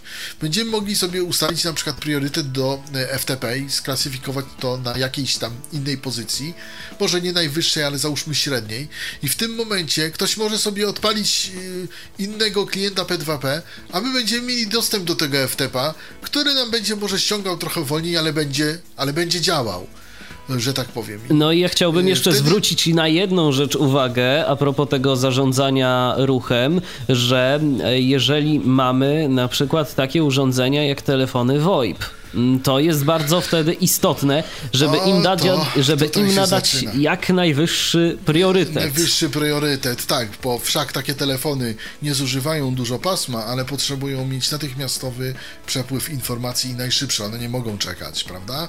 Bo tu jest, to jest to wykorzystywane. No ale teraz mamy tutaj, bo powiem tak, co firma, to inny QoS, czyli inna ta klasyfikacja e, pakietów. Inaczej się to ustawia tak naprawdę. W każdym z testowanych przeze mnie egzemplarzy QoS się e, ustawiało zupełnie inaczej, zupełnie on inaczej był zrobiony. W jednym były tak zwane precedensy, w innym było jeszcze co innego. Trzeci był w ogóle taki prosty, już były regułki wstawione przez producenta i trzeba było je tylko poukładać w odpowiednie klocki i poprzyporządkowywać do poszczególnych IP, prawda? No i teraz jeśli chodzi o te VoIPy, no to mamy tutaj i protokół CIP i mamy też IP-fony. E, jak testowałem jeden e, z routerów, no to on miał te te podzielone te, te, te, te, te protokoły VoIP na kilka, H323 na przykład, to kolejny y, protokół, jednocześnie razem z OpenVPN-em, prawda, który ja już tutaj strasznie technicyzuję, ale to już zaczyna być wtedy bardziej skomplikowane i też wtedy trzeba to y, lepiej wykorzystać, bo różne na przykład problemy mogą się zdarzać, a na przykład mogą się zdarzać takie problemy, że możemy się połączyć y, po VoIPie na przykład z telefonami VoIPowymi, a nie możemy wyjść na zewnątrz, bo tak, bo coś źle poustawialiśmy w QS-ie na przykład. To to miałem taką sprawę całkiem niedawno właśnie przy, przy ustawieniu jednego z routerów. Albo mm, e, inne takie rzeczy mogą wyjść. Także jeśli chodzi o VoIP, to tutaj trzeba się wczytać i w instrukcję do bramki, i w instrukcję do routera, no i trzeba zwrócić uwa e, uwagę na e, poddział QoS, prawda? Natomiast mówię, no to dotyczy tylko, to, to się tyczy tylko wtedy, kiedy y, mamy tych y, użytkowników kilku, tak? Pięciu, sześciu, no żeby to tak podzielić ten, ten, ten, to, to pasmo, żeby każdy miał coś dla siebie, tak? Żeby z tego, z tego tortu mógł coś wziąć. No bo y, generalnie taki router na ustawieniach domyślnych to działa tak, że no kto pierwszy, ten lepszy, a reszta to tak będzie tylko takie. Jak się dopcha w kolejce, to coś tam dostanie, tak, ale tak. jak się dopcha, coś bo, tam dostanie. bo jeżeli ktoś nam. Właśnie, bo jeżeli ktoś nam zużyje zbyt wiele tego pasma, no to już za dużo do podziału nie będzie. No to mamy zarządzanie Dokładnie. ruchem. A, a niestety a niestety, a niestety y, w mojej, że tak powiem, pracy, albo, w pewnym sensie, najczęściej miałem do czynienia, y, najczęściej byłem wzywany nie do tego, żeby, y, żeby prawda, ustawić router, żeby działał, tylko do tego, że było kilka osób i kilka dzieliło i żeby właśnie poustawiać ten QoS, bo to właśnie było najgorsze i o to chodziło, żeby każdy coś miał i żeby każdy do, do tego tortu coś tam mógł z tego tortu coś zjeść, a nie, że pierwszy się dorwie, zje cały prawie, a reszta taka ochłapki, prawda. Tu najczęściej e, były, były że tak powiem, rzeczy no to, to, to jest najczęstszy problem, który się zdarza. Rzeczywiście firmy nie ułatwiają tych QoS-ów, te QoS-y, co firma to ma inny. Nie jest to łatwe do ustawienia, ale da się. Jak się ustawi, naprawdę to chodzi sympatycznie yy, i czasami warto. To się zgadza, więc mamy jedną rzecz yy, omówioną, ale to oczywiście nie wszystko, co ma taki router. Na co jeszcze warto zwrócić uwagę, bo jeszcze mamy kilka istotnych kwestii. No, router ma parę rzeczy. Ma firewalla, wiadomo. Ma też tak zwane serwery wirtualne. To może komuś się przyda, albo może komuś się nie przyda. No to w zależności od tego, jak to, jak to, y, jak kto chce. Ma przekierowanie portów. Czyli na przykład możemy przekierować komuś tam z sieci lokalnej port. To może Robercie, bo to mówimy teraz bardzo, bardzo technicznie. Po, wyjaśnijmy naszym słuchaczom może troszeczkę, zatrzymajmy się przy tych portach, co to właściwie jest, po co to jest i właściwie dlaczego komukolwiek miałoby być to przydatne. A no na przykład e, najczęściej przy oprogramowaniu P2P, ale nie tylko, na przykład przy takim popularnym Skype'ie jest coś takiego, że ten e, komunikator potrzebuje dany port mieć przekierowany e, po to, żeby ułatwić mu i transfer plików i łączenie się między sobą. I bo powiedzmy może w ten sposób, powiedzmy bo, może, że tak, to... że port, w ogóle port sam jako taki, to jest po prostu jakiś pewien numerek. Y, zazwyczaj wygląda to tak, że... Tak, kompu- on jest że... od 1 do 65 565 bodajże. 65 565. I teraz każdy program, który się łączy z nami, albo my się łączymy z jakiejś aplikacji, z, z jakimś programem zdalnie, łączymy się za pomocą jakiegoś portu. To tak, y, żeby analogicznie było, dajmy na to, mamy... dwóch. Właśnie, mamy numer telefonu, na przykład, tak jak ten nasz telefon, dwa, y, ten nasz telefon y, stacjonarny, dokładnie, i tak. teraz, y, i teraz mamy tam centralę. Mamy. I teraz 223988027 to jest tak jak nasz numer IP, Taki czyli ten, tak. czyli ten adres y, komputera, który jest widziany w internecie. I dalej mamy jeszcze 938, 38, czyli to jest powiedzmy właśnie ten konkretny port. numer portu. I teraz y, adres IP może być rozdzielone na kilka komputerów. No bo zazwyczaj od naszego operatora dostajemy jeden adres IP. Jeden publiczny adres tak. IP. I teraz tak. ten adres IP router nam rozdziela na kilka komputerów. Ale może się okazać, że jakiś program bardzo koniecznie chce dodzwonić się do nas bezpośrednio. Chce uzyskać ten numer wewnętrzny konkretnie do nas, bo kiedy, yy, bo w innym przypadku to tak jakby wszystkie te, wszy, dokładnie, wszystkie porty, wszystkie porty yy, po prostu przejmuje router, no i on tam to gdzieś sobie dalej przekazuje za pomocą czegoś, co się nazywa NAT. A nie wszystkie tak. programy to lubią. Teraz ten NAT też jest kilka, kilka wersji tego NATu, jest no przynajmniej jeden. Dwa, dwie są wersje, które najczęściej widziałem, ale dobrze.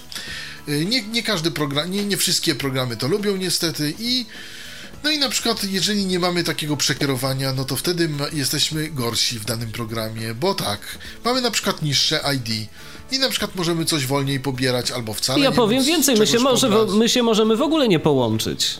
Mm, dokładnie. Na przykład. Dokładnie. Y, kiedyś omawialiśmy w Tyflo Podcaście taką aplikację, która nazywa się Fidelifone. No jeżeli chcemy dodzwonić O. się do kogoś, O. jeżeli chcemy dodzwonić Tak, się do kogoś, to ta osoba, przynajmniej ta osoba, musi mieć odblokowany i przekierowany port.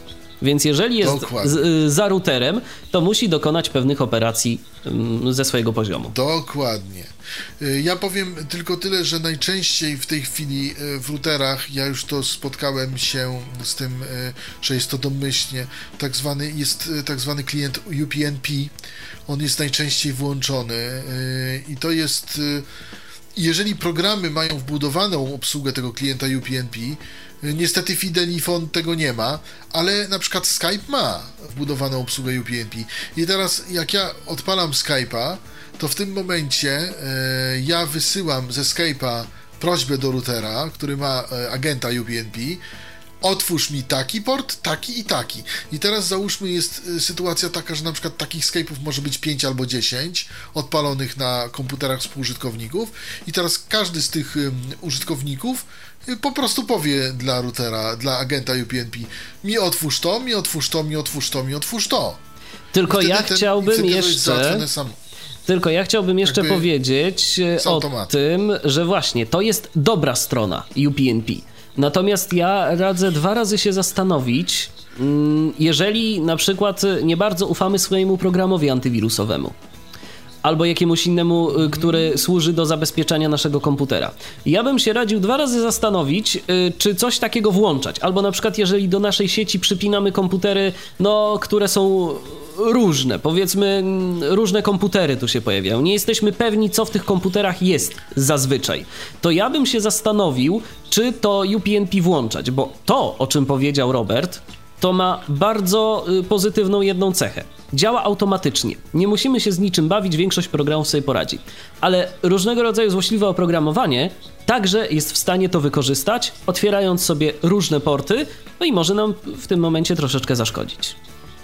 E, Może nam troszeczkę zaszkodzić, ale mówię, to e, ja powiem tak, jeżeli mamy komputery, gdzie jesteśmy pewni, że raczej tam nie ma żadnych rzeczy dziwnych, to spokojnie, nie wiem, na przykład ja tutaj testowałem i te pelinki Edimaxy i, i tego najnowszego pentagrama, to już był, y, czy, czy nawet najnowszy Lynx, znaczy najnowszy, nie najnowszy, ale ten, ten który tu mam, Linksys, on miał włączony już y, UPnP, domyślnie. Te UPnP jeszcze było coś takiego, że one się uruchamia nie z poziomu WAN, tylko z poziomu LAN. Tylko i wyłącznie można UPnP odpalić, czyli z poziomu sieci lokalnej. No i ja myślę, że nie wiem, ja to mam włączone i nie, nie miałem nigdy żadnych problemów. Y, Różni ludzie tu przychodzili, podłączali się, jakoś nie wiem, nie, nie stało się nic złego póki co. Natomiast tak jak mówisz, każdy kij ma dwa końce, tak jak wszędzie, tak? Można mieć dobrą stronę i można mieć złą stronę, tak jak zawsze. No mnie to akurat jest włączone i się nic jakoś specjalnie nie dzieje. Natomiast mówię, na przykład w przypadku Fidelifona trzeba przekierować porty, to prawda. Albo zastosować coś takiego jak DMZ. Bo to jest kolejna rzecz, którą powinien mieć taki router, czyli tak zwana strefa zdemilita- zdemilitaryzowana. Czasami potrzebujemy mieć komputer odsłonięty na wszelkie zapytania, bo tak. Choćby nawet przez takiego Fidelifona. Wyobraźcie sobie, że ostatnio mm, miałem taką sprawę, że e, łączyłem się z jednym e, z dużych radii internetowych, znanych. No i była taka sytuacja, że oni byli za NATem. No i była taka sytuacja, że oni mi nie chcieli dać. em, oni nie, nie mogli przekierować portów. Mało tego, nie chcieli nie chcieli mi dać IP-ka swojego. Więc co ja zrobiłem? Ja, y, ja wiedziałem, że ja mam na tyle dobry komputer i na tyle zabezpieczony, że spokojnie mogę w taką strefę zdemilita- zdemilitaryzowaną się udać w routerze i ja po prostu im podałem swój IP, oni do mnie zadzwonili, spokojnie się połączyliśmy. Y, Że tak powiem, transmisja streamingowa udała się w zupełności dzięki temu. No, na przykład to się właśnie do takich celów przydaje. Natomiast ja nie preferuję przebywania w strefie DMZ cały czas, bo, bo, bo, bo czasami może, może nam e, te, te zapory i firewalle mogą nas trochę te, te, te, takie zainstalowane w komputerze mogą, mogą nas, nas po prostu zawieść, dokładnie, więc, więc lepiej na to uważać. Natomiast no, tak samo w tej strefie zdemilitaryzowanej, no najzwyczajniej w świecie tak naprawdę mogłeś przekierować jeden port, ale jest to o tyle wygodne, ja jestem w stanie podać no, taki jeden przykład, kiedy musimy tych portów odblokować tak naprawdę dużo. Ja się spotkałem w ogóle z dwoma rodzajami przekierowań portów. Y, jeden, jeden rodzaj przekierowania to jest y, ranga portów. Y, w routerach, w, dokładnie, w części routerów mamy taką opcję, że możemy sobie przekierować na przykład od portu 30 powiedzmy do portu 35. 300. Dokładnie, albo do 300, no, albo, jak sobie chcemy. Tak, możemy jakiś dowolny zakres y, przekierować. Możemy wybrać także, y, i tutaj już będzie znowu technicznie, czy ma to być protokół TCP czy UDP. Czy, tak no, nie wdając czy się w jakieś... I to, i to jednocześnie. Dokładnie, może czy być i to, i to. Multicast, czy, czy, czy multicast, czy, czy jeszcze inne takie tam. Jest tego trochę. Zgadza się. I teraz nie wdając się w szczegóły techniczne, powiem tylko tyle, że e, TCP e, to jest zazwyczaj do, no chociażby na przykład do przesyłania różnego rodzaju plików, a UDP przede wszystkim stosowany jest e, w aplikacjach do transmisji głosu za pomocą. Yy, przede wszystkim. Dokładnie, przede wideo. wszystkim dokładnie, chociaż także na przykład w różnego rodzaju aplikacjach typu peer-to-peer jest stosowany yy, protokół UDP. Więc to pokrótce. I teraz zależy od routera. W części routerów możemy przekierować jakiś konkretny zakres portów. Co się przydaje na przykład, kiedy mamy kogoś w rodzinie, kto lubi sobie grać w jakieś gry sieciowe. I tam zazwyczaj trzeba przekierować jakiś konkretny zakres. Porty na przykład od tego do tego. No i okej, okay, przekierowujemy sobie. Ale problem jest wtedy, kiedy dany router każe nam wpisać konkretny port, bo też spotkałem się z taką konfiguracją właśnie w tym, e, tak. właśnie w tym routerze na przykład e, Freecom, który kiedyś, e, który kiedyś miałem. Tam wpisywał się po prostu jeden konkretny port i mało tego, można było tych konkretnych portów wpisać sobie tylko też ograniczoną ilość, bodajże tam chyba 16 czy, czy 20 kilka, już teraz, już teraz nie pamiętam. To znaczy ja powiem tak, to co ty opisujesz y, na konkretny port, y, to jest u, u, mnie przynajmniej tutaj w tym routerze, który tutaj u mnie leży po prawej stronie, to się nazywa Virtual Server, a to co mówiłeś, że jest y, ranga portów, to się nazywa port mapping. E, więc e, jakby ktoś nie wiedział kiedyś, bo, bo, bo powiem tak, generalnie e, menu w języku polskim w routerach spotkałem w routerach Linksysa, spotkałem w routerach Netgeara, natomiast cała reszta miała niestety menu w języku angielskim, dlatego ja tą angielską terminologią operuję. I teraz generalnie takie przekierowania tych wiele, większej ilości portów u mnie przynajmniej i w części tych routerów, które testowałem, nazywały się port mapping, a tamte pojedyncze porty to były virtual servers. No i wszystko już wiemy. Kolejna taka dosyć ciekawa rzecz, która myślę, że niekiedy może się przydać, to jest na przykład yy, tak zwany DDNS. Oj tak, może to się przydać, ale to może się przydać wtedy, kiedy chcemy sobie swój serwer założyć. Dokładnie, Taki, albo... Chcemy sobie na swoim komputerze jakieś FTP, FTP sobie założyć, albo dać dostęp komuś do swojego komputera, bo tak, z jakiegoś powodu i sobie wtedy, bo ten DNS to jest ten dynamiczny DNS, ale chodzi o to, żeby rejestrujemy się na przykład na jakiejś aplikacji typu noip.org tam mamy swoją nazwę użytkownika i on nam wtedy tam przydziela hasło e, coś tam, coś tam i wtedy możemy w routerze to zdefiniować i wtedy my będziemy za pomocą, mm, bo normalnie jak, jak nie mamy routera, to mamy taki programik musimy ściągnąć ze strony, który musi być odpalony cały czas przez nas w komputerze, no i on robi za takiego przekierowywacza. Jeżeli ktoś y, na przykład, nie wiem, weźmie stronę rollup.noip.org, nie ma takiej strony, już mówię od razu, ale tak y, podaję jako przykład, to wtedy się skieruje na mój komputer. A dla mnie, a ja na przykład nie chcę, żeby mi tutaj komputer to robił, a wolę, żeby mi to router zrobił. I do tego się przydaje właśnie DDNS wtedy, wtedy to. Nie wiem, czy dobrze ja to tłumaczę. Chyba tak. Dobrze tak. tłumaczysz, Robercie, oczywiście. Ja podam inny przykład, y, który może nieco bardziej to zobrazuje. Y, na początku naszej dzisiejszej audycji wspominaliśmy o serwerach plików. Można sobie takie pudełeczko gdzieś tam postawić y, podpiąć do naszego routera, to jest tak naprawdę, tak jak już mówiłem, to jest de facto komputer, malutki komputer. Tylko, że on ma, ja tu mam na przykład właśnie taki obok serwer, o, popukałem w niego. E, to jest e, urządzenie wielkości dysku twardego, troszeczkę większe. E, I ma w zasadzie tylko port na mm, kartę sieciową, gniazdko RJ45, zasilanie, port USB, no właściwie tam kilka portów USB, bo mm, chyba nawet trzy porty USB, jeden z przodu w każdym razie i dwa przyciski. I to tak naprawdę jest wszystko. I ten, y, to urządzenie, do tego urządzenia wkładamy sobie dysk twardy i możemy na przykład y, skonfigurować go jako chociażby serwer www albo FTP. I możemy tam udostępniać jakieś pliki dla naszych znajomych, możemy im tam nawet pozakładać konta, co chcemy. Tak. I teraz y, ten serwer jest podłączony cały czas no to jest energooszczędne urządzenie, tam wiele prądu nie pobiera. Jeżeli mamy dobre łącze, możemy to tak skonfigurować. Yy, natomiast problem jest jeden. Jeżeli to łącze to jest yy, łącze ze zmiennym IP, a prawda jest taka, że większość operatorów, no niestety to IP ma zmienne. Różnie z tą zmiennością niestety jest. Tak. Na przykład w mm, ADSL-u w Neostradzie chociażby, yy, to mamy zmienność tego IP co 24 godziny równo. Jeżeli to jest częściej, to znaczy, że coś się złego dzieje.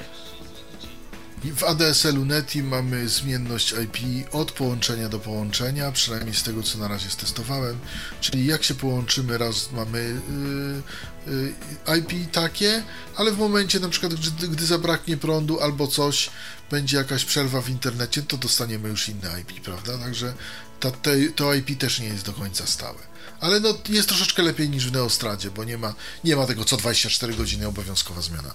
Przynajmniej w, przynajmniej w, w ADSL-u netiowym po LLU, bo to też jest jeszcze różnica BSA a LLU, ale to już to są takie bardziej techniczne sprawy.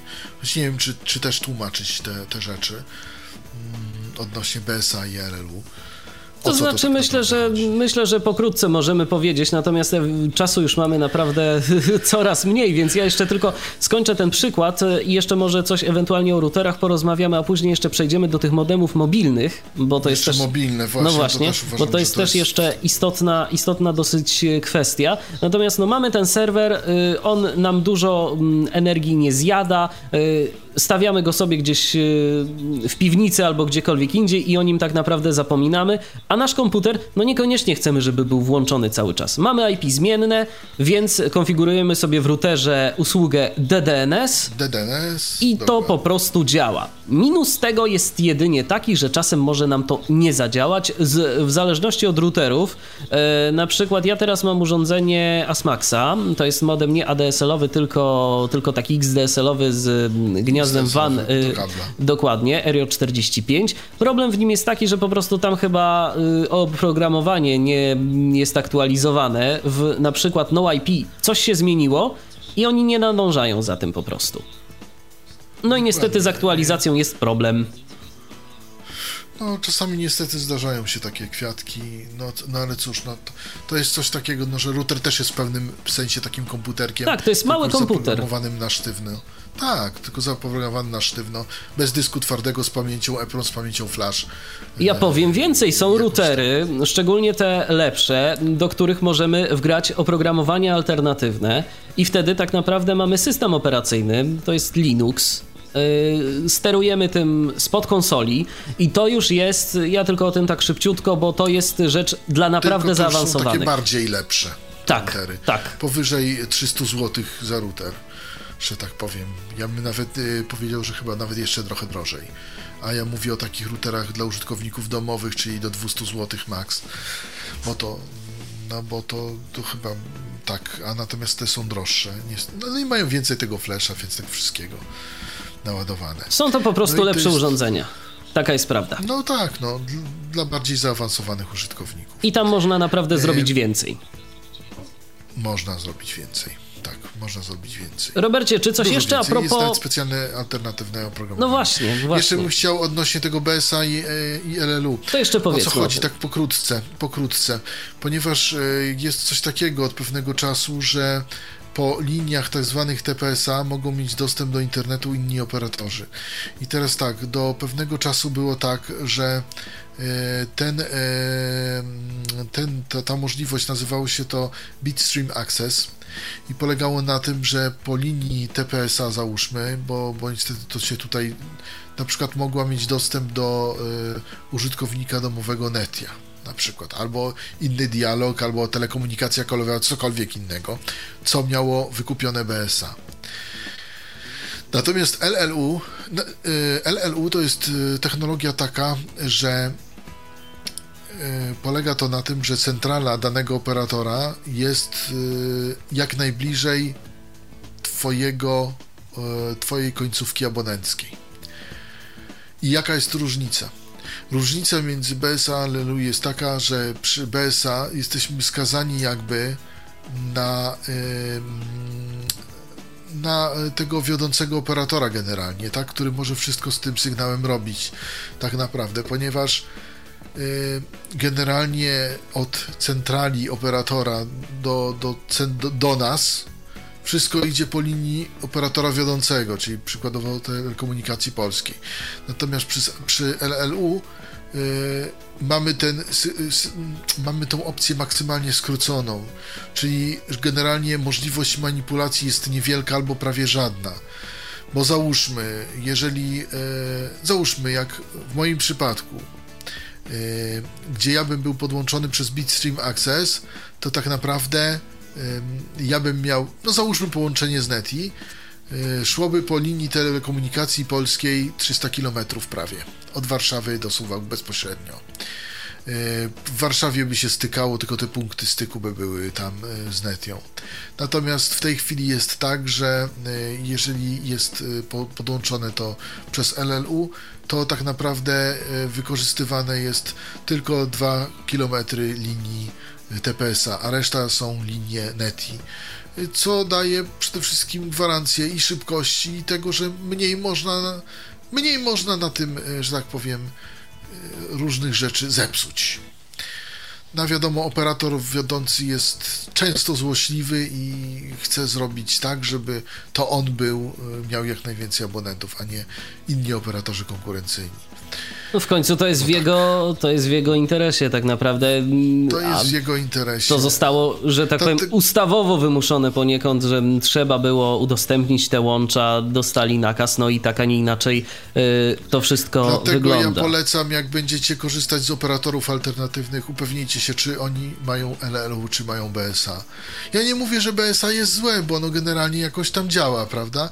Natomiast y, lepszym rozwiązaniem jest LLU, zdecydowanie. To z mojego doświadczenia doświadczenia. Prawda też jest taka, że y, w różnych regionach naszego kraju, jeszcze tak a propos mm, internetu mm, i chociażby właśnie za pomocą e, linii ADSL, no to trzeba powiedzieć, że y, jeżeli ktoś miał dobre wspomnienia, no to, yy, to jest wszystko ok. Natomiast często jest tak, że ludziom po prostu coś nie działało i również narzekają. Ja na przykład korzystałem z ADSL-a przez wszystkim... ileś lat, y, z, na przykład właśnie z Neostrady i powiem szczerze, że nie miałem z tym problemów. Słyszałem różne opinie, na przykład twoją, że działało ci to najzwyczajniej w świecie gorzej. I ja nie mam powodów, żeby tobie nie wierzyć. Znaczy nie, nie, działało, nie działało mi to źle, natomiast awaria była średnio co, raz na trzy miesiące, że tak powiem, a jak coś bardziej popadało, to prędkość zwalniała drastycznie.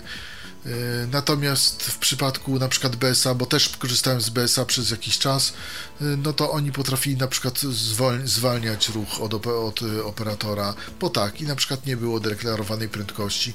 Powiem szczerze, od dwóch lat jest, no nie, nie, niepełnych dwóch lat, jestem e, na LLU i powiem szczerze, nie mam żadnych problemów ani z prędkością internetu, ani nie mam problemów z tym, że jak coś popada, to coś zwalnia.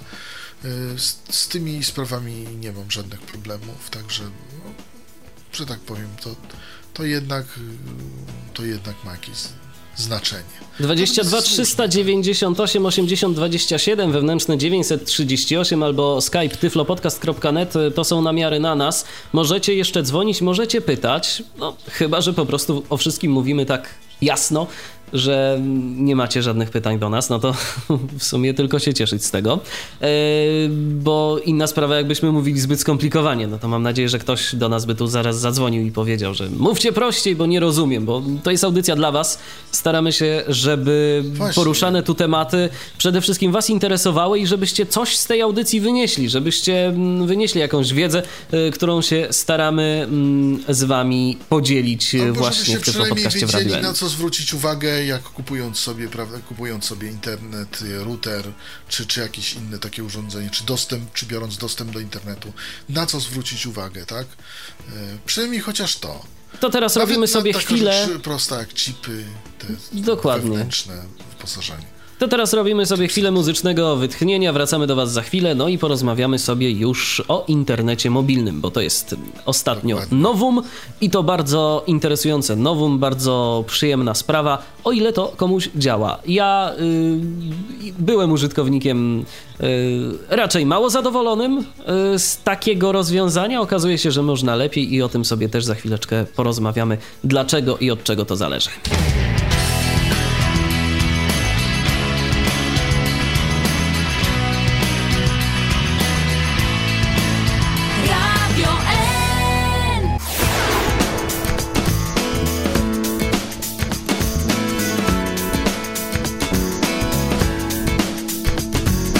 Wy cały czas słuchacie audycji Tyflo Podcastu na antenie Radia N. Dziś przypomnę, że wspólnie z Robertem Łabęckim rozmawiamy sobie o internecie, o dostępności urządzeń internetowych, o tym wszystkim, jak to wygląda, e, jakie mamy możliwości przyłączenia się do internetu. No to teraz będziemy mówić o możliwościach wziętych z powietrza, czyli o internecie mobilnym, e, który już od pewnego czasu e, jest, ale ja, tak jak wspominałem w poprzednim wejściu, na początku powiem, że ze swoich jakichś tam testów yy, przeprowadzonych yy, kilka razy, yy, to powiem szczerze, z tego internetu nie byłem zadowolony. Naprawdę. No, dla mnie to był taki gadżet, który y, może sobie być, może być do y, sprawdzenia, no nie wiem, poczty elektronicznej, ewentualnie do przejrzenia kilku stron internetowych, ale traktować tego poważnie nie można. Okazuje się, że jednak w pewnych y, sytuacjach traktować to nieco poważniej, no bo wiadomo, co kabel to kabel, przynajmniej na razie, ale można to traktować nieco poważniej. To może, Robercie, coś, nie coś na ten temat. Można to traktować nieco poważniej Później i ja już powiem o co w tym wszystkim chodzi. Ano chodzi o, że tak powiem, ludzki rozum. Najprościej, ponieważ nie wiem dlaczego, ale te rozwiązania, które są podane jako domyślne, są to generalnie rozwiązania najgorsze. E, dlaczego tak? Nie wiem, ale tak niestety jest. To samo się tyczy w e, komputerach w tej chwili. Dlaczego na przykład domyślnie to ci mogę zadać to pytanie, e, w komputerach z najnowszą siódemką są włączone te ulepszenia dźwięku, te wszystkie odszumiacze i te, te wiesz, w mikrofonie. Gra to akurat mogę wiesz, ci powie- akurat mogę ci powiedzieć dlaczego tak się dzieje yy, bardzo prosto. Dlatego, że yy, to wbrew pozorom pomaga kiedy ktoś rozmawia na przykład na Skype'ie, a przynajmniej w większości przypadków to pomaga. Bo zazwyczaj te mikrofony są naprawdę kiepskiej jakości. E, mikrofony znaczy, wbudowane ja powie... w urządzenia ja, ja typu laptopy albo netbooki. Ja, ja bym powiedział, że ja wolę te, ja, ja, bym wolał, że ja wolę te mikrofony kiepskiej jakości niż to, jak mi coś wycina kompletnie wysokie tony i gotuje dźwięk po prostu niemiłosiernie, że ciężko cokolwiek zrozumieć. No ale są chyba gusta i guściki. I podobnie jest niestety z rzeczami mobilnymi. Otóż, otóż yy, operatorzy wtłaczają klientom, yy, że tak powiem, nie rozumiem to, że bierzemy sobie tutaj taki modemik, pendrive'ik, prawda, i będzie nam wszystko pięknie, ładnie działać. Otóż, że tak powiem, niestety mylna rzecz. Owszem, będzie nam wszystko ładnie, pięknie, ładnie działać, ale tylko wtedy, kiedy jesteśmy blisko przekaźnika i mamy zasięg prawie że yy, na full, czyli przynajmniej 5 kresek z 7, prawda, czyli yy, albo odpowiednią ilość decybeli, załóżmy, no tutaj tu jest tak bardzo, bardzo, no ale załóżmy, no, załóżmy 95 dB na przykład zasięgu, yy, no to wtedy będzie nam to w miarę pięknie działać. Natomiast niekoniecznie i nie zawsze. I teraz tak, mm, ja przetestowałem z modemów mobilnych modemy firmy Huawei i modemy firmy Option Icon na USB. I co mogę powiedzieć? Mm, te modemy firmy Huawei, które są, że tak powiem, mm, same z, z, z siebie dosyć kiepskie, to powiem szczerze, że po podłączeniu do nich y, anteny zewnętrznej, czy generalnie y, większość z nich, większość z nich ma wejście na antenę zewnętrzną. Taką antenę można kupić za 60 zł na przykład na Allegro jest to taka antena z podstawką magnesową składająca się z trzech części. Te trzy części się skręca, czyli oddzielnie podstawę, oddzielnie jedną część anteny, oddzielnie drugą, po to, żeby to, łatwo sobie to przewieźć, czy gdzieś przenieść, ale raczej przewieźć, bo to można w trzyczęściowy taki małe coś naprawdę włożyć na dno plecaka i to spokojnie przewieziemy. Y, to mm, powiem szczerze, że y, te modemy firmy Huawei z włączoną tą anteną biły na głowę te wszystkie oprzony i razem wzięte. Natomiast, że tak powiem, oprzony się lepiej sprawowały y, jako modemy bez anteny, czyli, że tak powiem,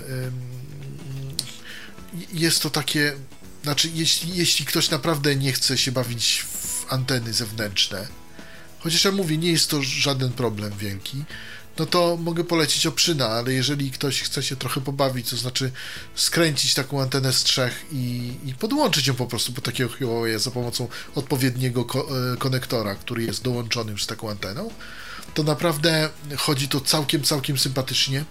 Różnica jest naprawdę duża e, między anteną zewnętrzną a takim zwykłym modemem, takim, takim pendrive'ikiem, ponieważ sam wiesz, Michale, robiliśmy testy. No właśnie Nawet o tych testach na, ja myślę, że, że można troszeczkę powiedzieć, bo ja powiem szczerze, byłem w szoku. Tak, dokładnie, dlatego że tak jest. W momencie, gdy się połączymy takim zwykłym modemem, bez włączonej anteny, nie jesteśmy w stanie rozmawiać głosowo przez taki program komunikacyjny. Pingi mamy w granicach 600 tysiąca milisekund i to, y, do, do, do stron internetowych i to jest generalnie takie, no, połączyć się, połączymy się z jakąś stroną, ale generalnie do niczego innego się to nie nadaje. Pójdziemy sobie zrobić kawę z ekspresu, tak a tak. propos jednej z poprzednich audycji y, Tyflo Podcastów tak. w Radiu N, to nam ekspres zdąży tą kawę zrobić, wrócimy, o, strona się załadowała, jak miło. Tak, ale nie, niekoniecznie, czasami te strony się szybciej ładują, natomiast chodzi to, y, ma to tak, tak ja to nazywam, ma to tak zwaną wolną dupleksację. Yy, dlaczego to, czyli wolna reakcja na wyślij i pobierz. To jest, wszystko się tak e, rozlewa, to, tak totalnie. Natomiast w momencie, gdy włączymy antenę zewnętrzną, wszystko wraca naprawdę do dosyć przyjemnego poziomu. Pingi są w granicach 60 sekund, 70 sekund, tak przeciętnie. Ja nie mówię o tym, że normalnie można rozmawiać przez programy komunikacyjne. Nie mówię o Skype'ie, mówię na przykład o TeamTalku. A TeamTalk jest dosyć czuły na różnego rodzaju problemy z siecią. To jest fakt, bo tu i zresztą dużo mm, jest e, dźwięku przesyłanego, dużo danych jest przesyłanych, więc no on e, wymaga jakiegoś w miarę stabilnego łącza z dosyć niskimi Dokładnie. pingami. E, dlatego Dokładnie. jeżeli ktoś właśnie wykorzystuje łącze do tego, to jeżeli będzie miał internet mobilny, modem z anteną, no to może się nawet pokusić o wykorzystanie tego jako takiego łącza, no powiedzmy sobie zapasowego, nawet do jakichś streamingów. Dokładnie. Nawet do jakichś streamingów robi, robiłem testy i nawet to wychodzi całkiem, całkiem, e, całkiem sympatycznie. Natomiast, e, natomiast co, co muszę powiedzieć jeszcze o e, takim, o takim łączu? W zależności od tego, co mamy dostępne, bo y, mamy różne te standardy tego, tego połączenia. Mamy y, zwykły, że tak powiem, GPRS, który jest najwolniejszy, potem mamy Edge, który jest troszeczkę szybszy, do 256 kilobitów, potem mamy UMTS, który jest do 1 mega, potem mamy HSDPA, który, który jest w sumie do, do 7,2 mega. Potem mamy HSPA+, który ponoć do 20 mega może obsłużyć nawet łącze. Przy czym najszybszą wysyłkę mamy do 5,5 mega maksymalnie. W tej chwili mamy jeszcze coś takiego jak Dual Carrier, e, to się nazywa Dual Carrier coś tam, to niby do 40 mega, nie wiem czy się przyjmie. W, wobec tego, co się co się szykuje. Mnie najbardziej denerwuje to, że chyba będę musiał ten swój modem, który mam, yy, dość szybko i w dość szybkim czasie wyrzucić do kosza, yy, ale to może yy, o tym troszeczkę później. Natomiast jeszcze o, o, czym nie wspomniałem? Nie wspomniałem o programach, które, których używamy do, do tego, żeby się połączyć. A o to właśnie chciałem Cię zapytać. Ponieważ, ponieważ, powiem szczerze, programy firmy Option, tak zwany You Can Connect, nie jest w ogóle dostępny i to jest po prostu tragedia. Programy, programy sieci Play, Play Online, powiedzmy, że przy NVDA i ekwilibrystyce myszkowej można się jakoś tam połączyć, ale nie jest to łatwe. I na przykład użytkownicy Windowsa nie mogą się połączyć. Windows nie widzi grafik. Nie wiem, jak jest z JOSem, bo nie używam JOSa. Nie, nie mam tego programu, nie wiem, jak to jest. Natomiast jeśli chodzi o iPlus Manager, Manager, jest też niewesoło. Jest też niewesoło, też jest kupa grafiki, generalnie też nie jest najlepiej pod tym względem. Co do Orange'a nie bardzo wiem. Mówię, mówię od razu. Nie wiem, jaki tam jest y, używany. Y, najlepiej jest chyba z tak zwanym mobi, mobile partnerem y, Ery, bo to oprogramowanie jest powiedzmy, że w miarę dostępne. Powiedzmy. Bo też trzeba używać tak zwanej myszki, ale powiedzmy, że się jakoś da. Natomiast co mogę polecić? Mogę polecić z powodzeniem program, którego ja używam do łączenia się i nie tylko. Też ludzie, których znam, jest to program Topnet Info, który możemy pobrać z, z forum bez kabli, bez minus kabli.pl.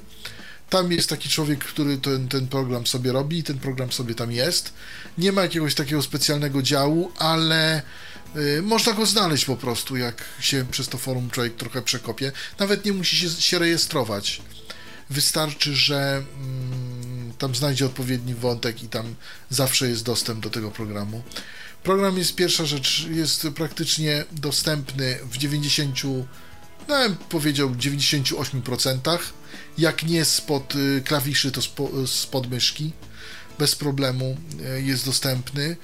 Tak samo z menu się łączymy, rozłączamy, tak samo bez, przy pomocy klawiszy y, tak zwanych. Możemy sobie zdefiniować na przykład, ustawić sobie licznik e, wykorzystanego limitu. Pa, e, pamiętajmy, że w e, internecie mobilnym mamy niestety limity.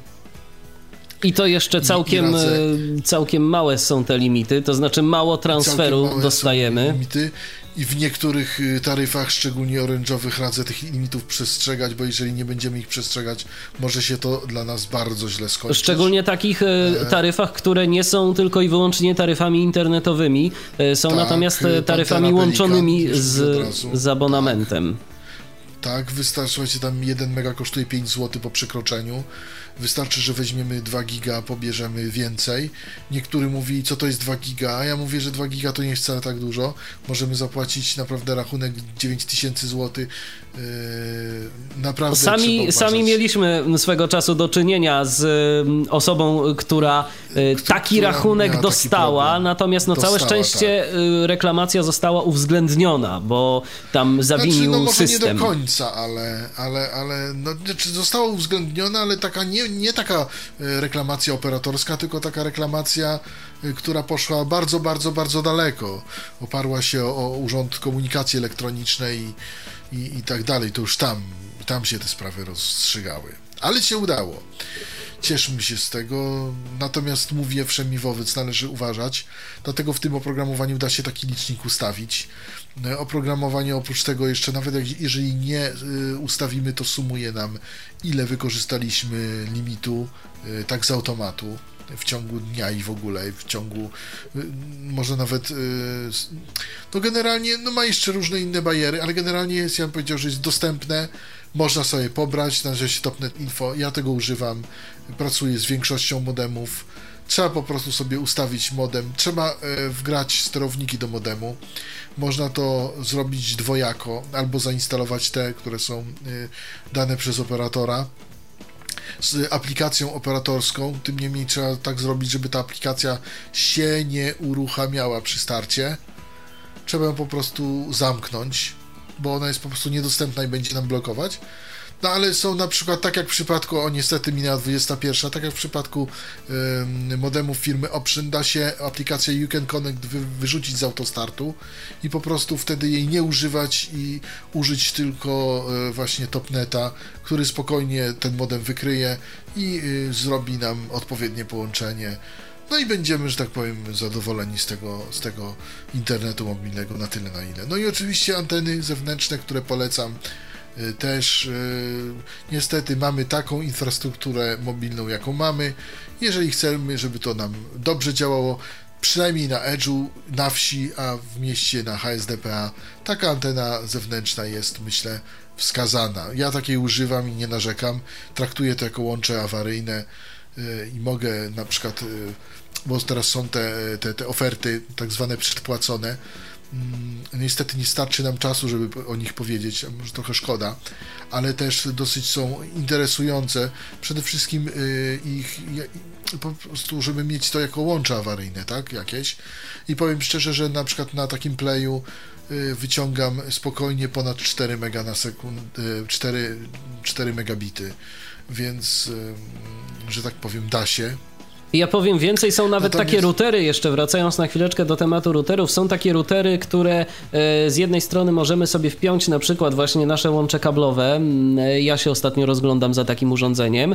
To nie są wielkie koszty, bo to jest w granicach 100, kilkudziesięciu, 200 złotych. E, można podpiąć łącze kablowe, można podpiąć modem do internetu mobilnego, modem USB. Jak to działa, na razie ciężko mi jest cokolwiek powiedzieć, bo sam będę to testował w najbliższej przyszłości i nie omieszkam się podzielić wrażeniami.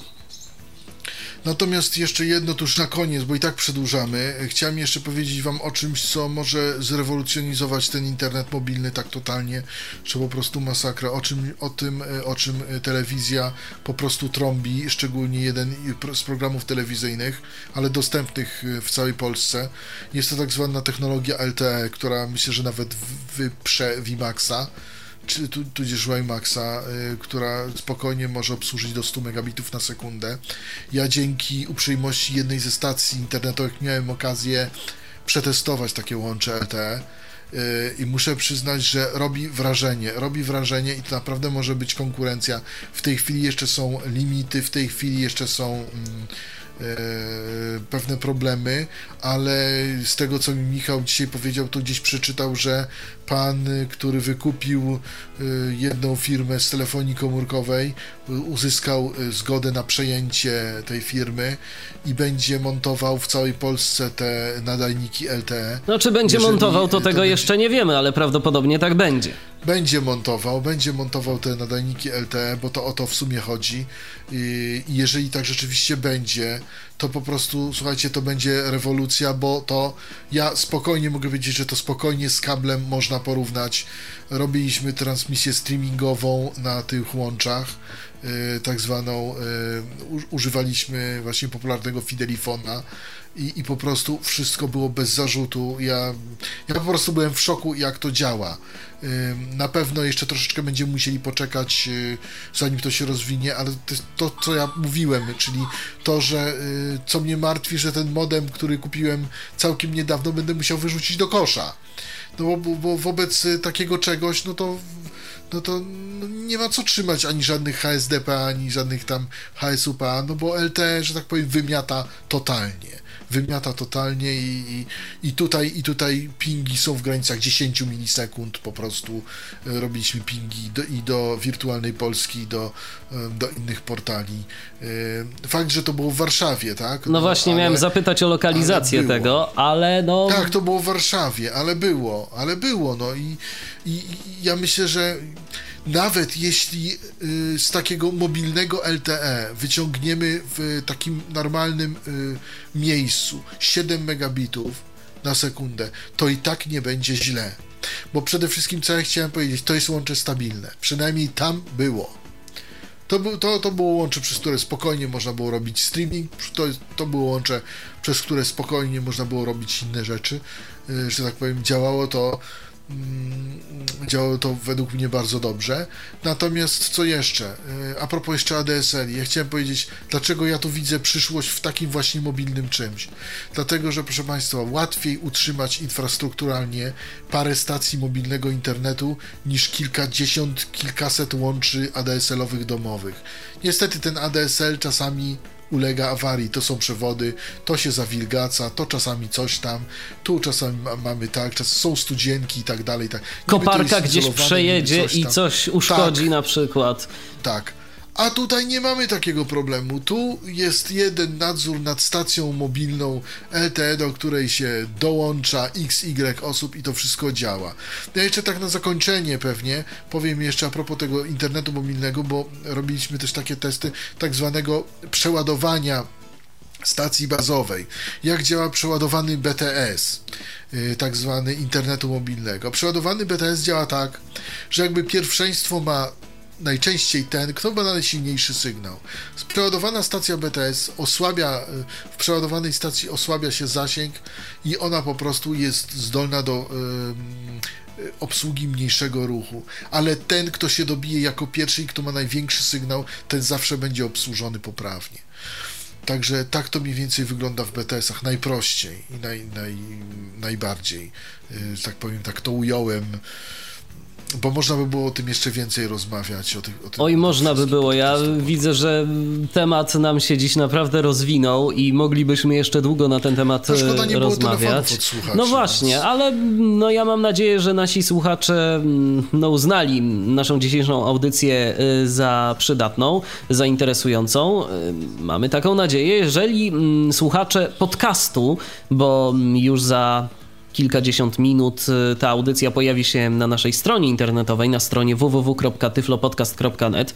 Jeżeli słuchacze podcastu będą mieć jakiekolwiek pytania do Roberta, no to prosimy bardzo zadawać je w komentarzach pod audycją i na pewno uzyskacie na nie odpowiedzi y, no, w niedługim czasie. Ten czy w inny sposób, tak? Jeżeli będzie jeszcze adres mailowy kogoś, żeby mógł odpowiedzieć w miarę swoich możliwości i tego, co udało mi się przetestować, e, to, to, to mogę odpowiedzieć, tak, jak i co i z czym.